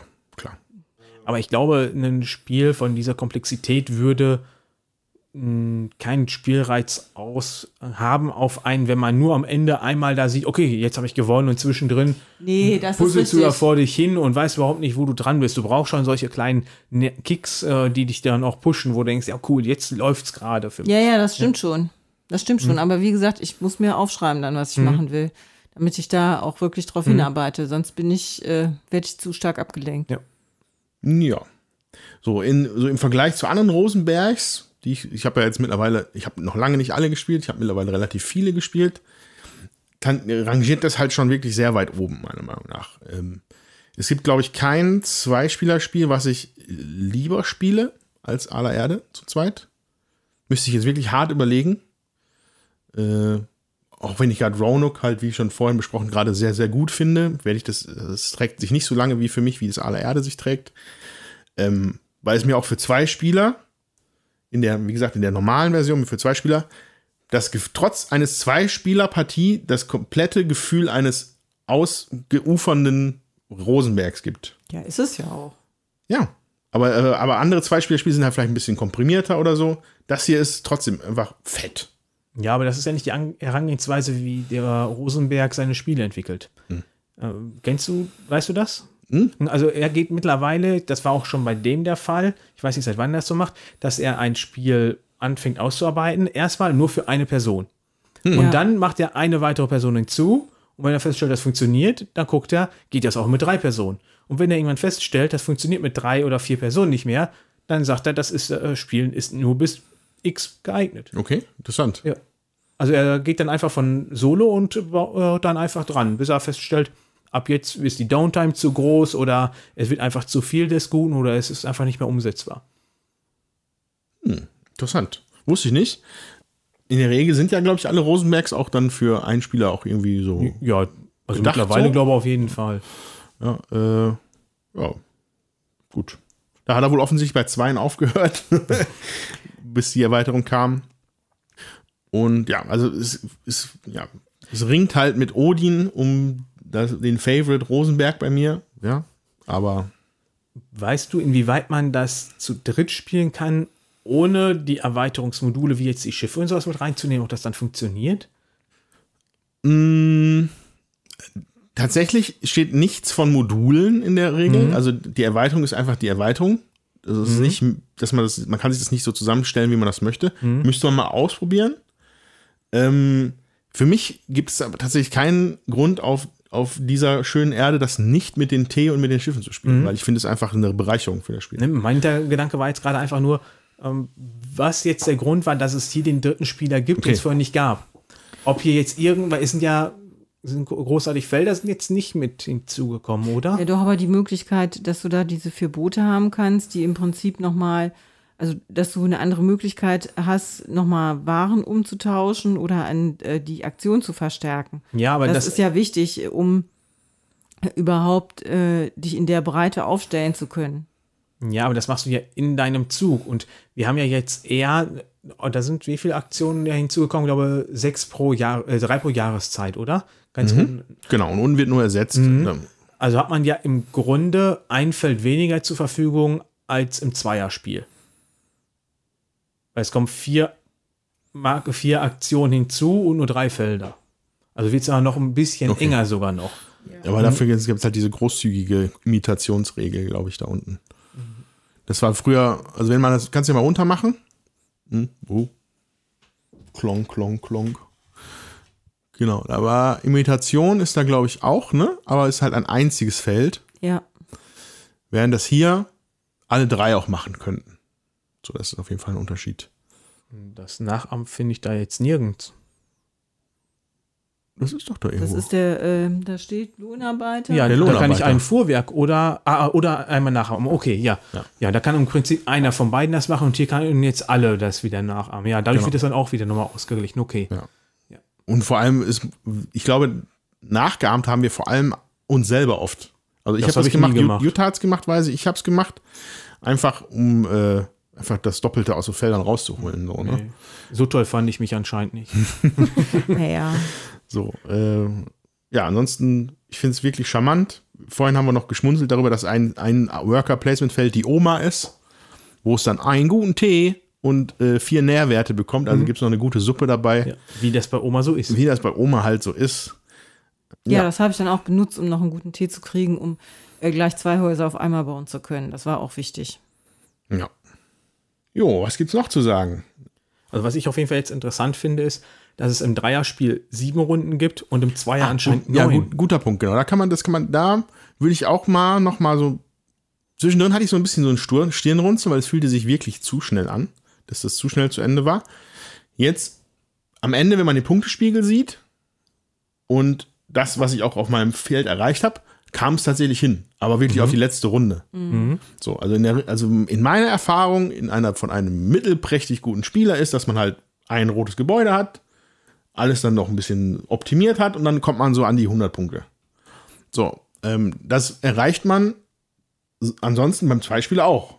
Also ich zumindest. Also es war jetzt kein, ich war jetzt sogar ein bisschen besser, als ich beim letzten Partie abgeschnitten hatte in, im Zweispieler. Aber trotzdem erstmal eine ulkige, also ist, ich glaube fast, dass es auch anders funktioniert hat. Ich, mich würde mal interessieren, was ihr meint, was das für Gründe sind. Die haben das Spiel kürzer gemacht, dafür aber ein, so ein, so ein Start-up halt eingebaut, ne? dass du schon, jeder Spieler hat mehr Ressourcen am Anfang und man, man geht drei um, Möglichkeiten, so Spezialsachen abzugreifen. Da kann man entweder schon mal Werkbänke ver ver verbessern, wo dann aber die anderen Spieler noch mal mehr Ressourcen für bekommen. So war es, glaube ich, ne? So, fand ich, fand ich so ein bisschen ulkig, aber eigentlich interessant. Oder man kann halt schon mal ein Gebäude bauen, eins von den Grünen, die halt, wie gesagt, regelmäßig anwendbare Effekte machen. Also, also ich glaube, das Ziel ist, dass sich das am Anfang ein bisschen auseinander differenziert schon und man schon ein bisschen was hat.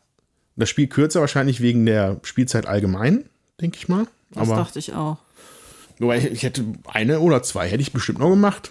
Hätte hätte mich jetzt nicht gestört. Ja, aber wir haben ja jetzt zweieinviertel Stunde gespielt, hat der Dominik Mhm. ja gesagt, und dann hättest du äh, locker über drei Stunden. Und ich finde, das ist schon auch noch mal so ein Knackpunkt. Ne? Will, will man das? Also so. Mhm. Ja. Ja, also ist, vermutlich ist das der Grund, warum sie es kürzer gemacht haben. Ich könnte mir auch vorstellen, dadurch, dass man halt jetzt ja viel eher noch das nachahmen kann, um meine Strategie zu fokussieren, ähm, dass du dadurch halt auch die Punkte wieder rausholst. Ich weiß nicht, wie das ist beim, wenn du ohne das ganze Nachahmen müsstest du ja viel öfters Felder ausführen, die du gar nicht willst oder die dir nichts bringen. Sagen wir mal, du hast Ja. da jetzt schon acht Holz und jetzt musst du halt nochmal vier Holz nehmen, wo du es gar nicht benötigst.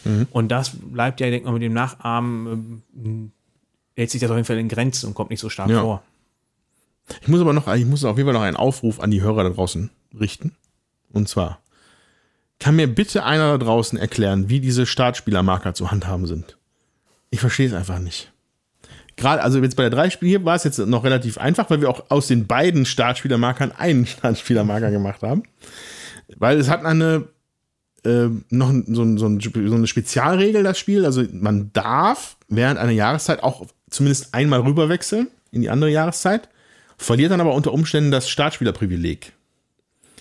Ähm, und das verwirrt mich jedes Mal. Also es gibt einen Winterstartspielermarker und einen Sommerstartspielermarker und es ist einfach verwirrend. Deswegen, wenn das einer von euch das draußen durchschaut hat, erklärt mir das bitte. Also im Zweispielerspiel finde ich das relativ einfach. Der eine hat den Sommer- und der andere den Wintermarker. Und der eine ist immer im Sommer Startspieler und der andere im Winter. Es sei denn, er hat sein, äh, seinen Vorteil abgegeben, dann werden Ja. die Marker getauscht. So, und dann weißt du immer, bin ich, ich bin im Winter. Ich werde nicht getauscht, glaube ich. Du verlierst dein Privileg für die nächste Runde und danach, also der andere ist zweimal Startspieler. Ja, aber der ist, der ist zweimal hintereinander Startspieler. Und dann, äh, deswegen kriegt der andere ja dann den, den, äh, der ist ja nicht dreimal hintereinander Startspieler. Sei gesagt im Fall, der war im Frühjahr Startspieler oder im Sommer und äh, der andere hat das Privileg abgegeben, dann ist er nochmal im Sommer Startspieler, der Startspieler, und dann wäre in der nächsten Runde der andere Startspieler sozusagen. Und dann wäre der, Wenn der dann fertig ist, gibt er sein Ding wieder ab. ja, Außer der andere hat halt wieder Ja. die Jahreszeit also gewechselt. ne? deswegen wechselt man das dann halt. Nee, ich finde das verwirrend. Also ich weiß nur, dass der Startspielermarker äh, der schöne Pilsumer Leuchtturm ist. Genau. Ja. Da kann man sich quasi Otto neben vorstellen. Genau. Das wäre natürlich noch so ein witzig gewesen, wenn man den daneben gemalt hätte. ne? Ich glaube, der hätte das. Man kann sich da alle neben vorstellen. Wir waren doch vielleicht, die meisten von uns waren bestimmt schon mal da. Von mir gibt es da auch ein. Bild daneben, ja. Ja, genau. Gut. Ähm, ja, dann bleibt noch vielleicht kurz zu sagen, Material ist halt original Feuerland-Qualität für äh, einen Rosenberg. Gute Pappe, grafisch alles schön aufgearbeitet, übersichtlich. Miepelchen finde ich tatsächlich nochmal finde ich noch mal sehr nett, dass sie quasi für die Kühe extra Aufkleber mitgeliefert haben. Da habe ich mich dann zwar ein bisschen komisch gefühlt, äh, alle Kühe zu bekleben, aber jetzt sehen die einfach toll aus, deswegen ja, also da habe ich nichts auszusetzen. Wenn ihr habt irgendwelche Materialmängel, Ich finde es auch schön, da sind äh, für die Menschen sind auf den Holztokens auch nochmal Aufkleber. Und dann kann man sich ja auch fragen, ja, wofür macht man das? Aber es bringt natürlich auch mehr Atmosphäre, wenn man da so einen Aufkleber mit einem Porträt drauf hat, als wenn man da einfach nur äh, unterschiedlich, also farbige Klötze hat. Ja. ja, ja, ja. Ansonsten ähm, natürlich dieses ähm, Storybuch, also nicht Storybuch, aber dieses historische Faktenbuch ähm, habe ich mir noch nicht zu, zum Gemüte geführt, aber Dominik hat sich ja ein bisschen angeguckt. Also gibt's der scheint, sehr, scheint sehr ausführlich.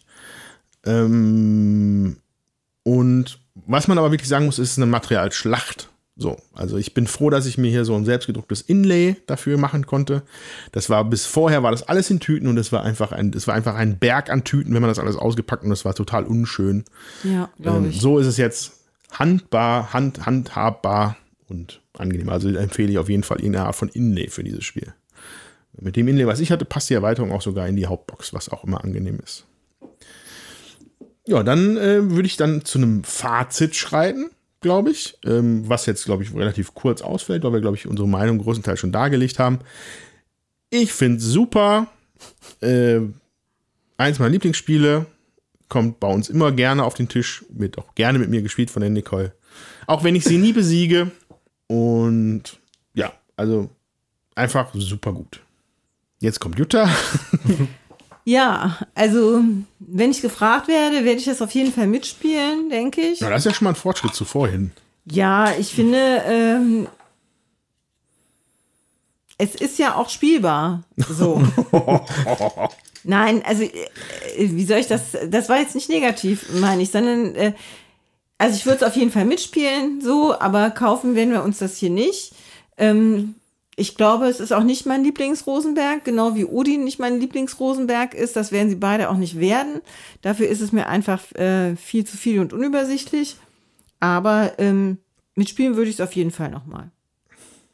Dominik. Ja, Super Spiel. Genau, alles gesagt. Also im Grunde, ich kann jetzt alles wiederholen, was ich eben erzählt habe. Ähm, ich mag ja Odin schon, hier erkenne ich Parallelen. Man kann halt darauf schließen oder man merkt teilweise, dass halt Odin der Nachfolger ist. Hm, äh, Es ist optisch gut gestaltet, es macht Spaß zu spielen. Hm, Ich würde es auf jeden Fall jederzeit wieder mitspielen. Ob ich selber bräuchte, wie gesagt, müsste ich das hier mehr kennenlernen, um dann sagen zu können, ja, nein oder mir reicht eins. Du bist ja anscheinend begeistert von beiden und sagst auch, man kann euch beide haben. Ich glaube, das ist überwiegend die Auffassung von dem ganzen Spiel, was ich so mitbekommen habe bisher. Hm, Ja, also ich würde es auf jeden Fall weiterempfehlen, das Spiel. Bietet halt eine schöne Tiefe, ohne dass es halt zu krass ist. Aber wie du eben schon meintest, äh, für mich ist das ja eh kein Maßstab. Läppsch. Nö. Macht auf jeden Fall Spaß. Und das ist auch das, was wichtig ist. Genau. Jo. Ihr werdet sicher keine Kühe im Garten stehen haben, aber auf jeden Fall einen Computer. Und deswegen freuen wir uns, äh, von euch zu hören. Per Discord oder per E-Mail. Würfelwerferpodcast at gmail.com. Mit. UE.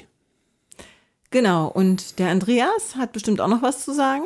Ja, ihr Nordlichter da draußen, wenn ihr vielleicht klein, fünf kleine Packungen Ostfriesentee für uns über hättet, gebt sie doch bei dem Podcast-Anbieter eurer Wahl an mit einem kleinen Review, wie äh, nett ihr uns vielleicht findet. Und äh, gebt uns da fünf Sterne. Das würde uns enorm helfen, äh, noch viel mehr so tolle Zuhörer wie euch zu bekommen. HörerInnen zu bekommen wie euch. Und wir verabschieden uns jetzt erstmal für den Moment. Hören uns dann in ein paar Wochen wieder. Was sagt man? Wie sagt man? Tü, tschüss. Äh, tschüss, tschüss. Wie sagt man das in, in, in Ostfriesland? Keine Weiß Ahnung. nicht. Ich kenne nur Moin. Naja, wir sehen uns. Bis dahin. Tschüss.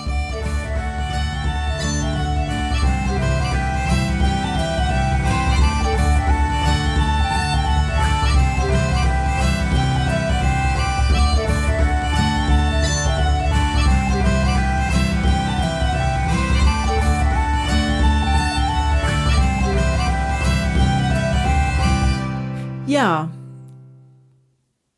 Tommy schneid das ja mal raus. Nein.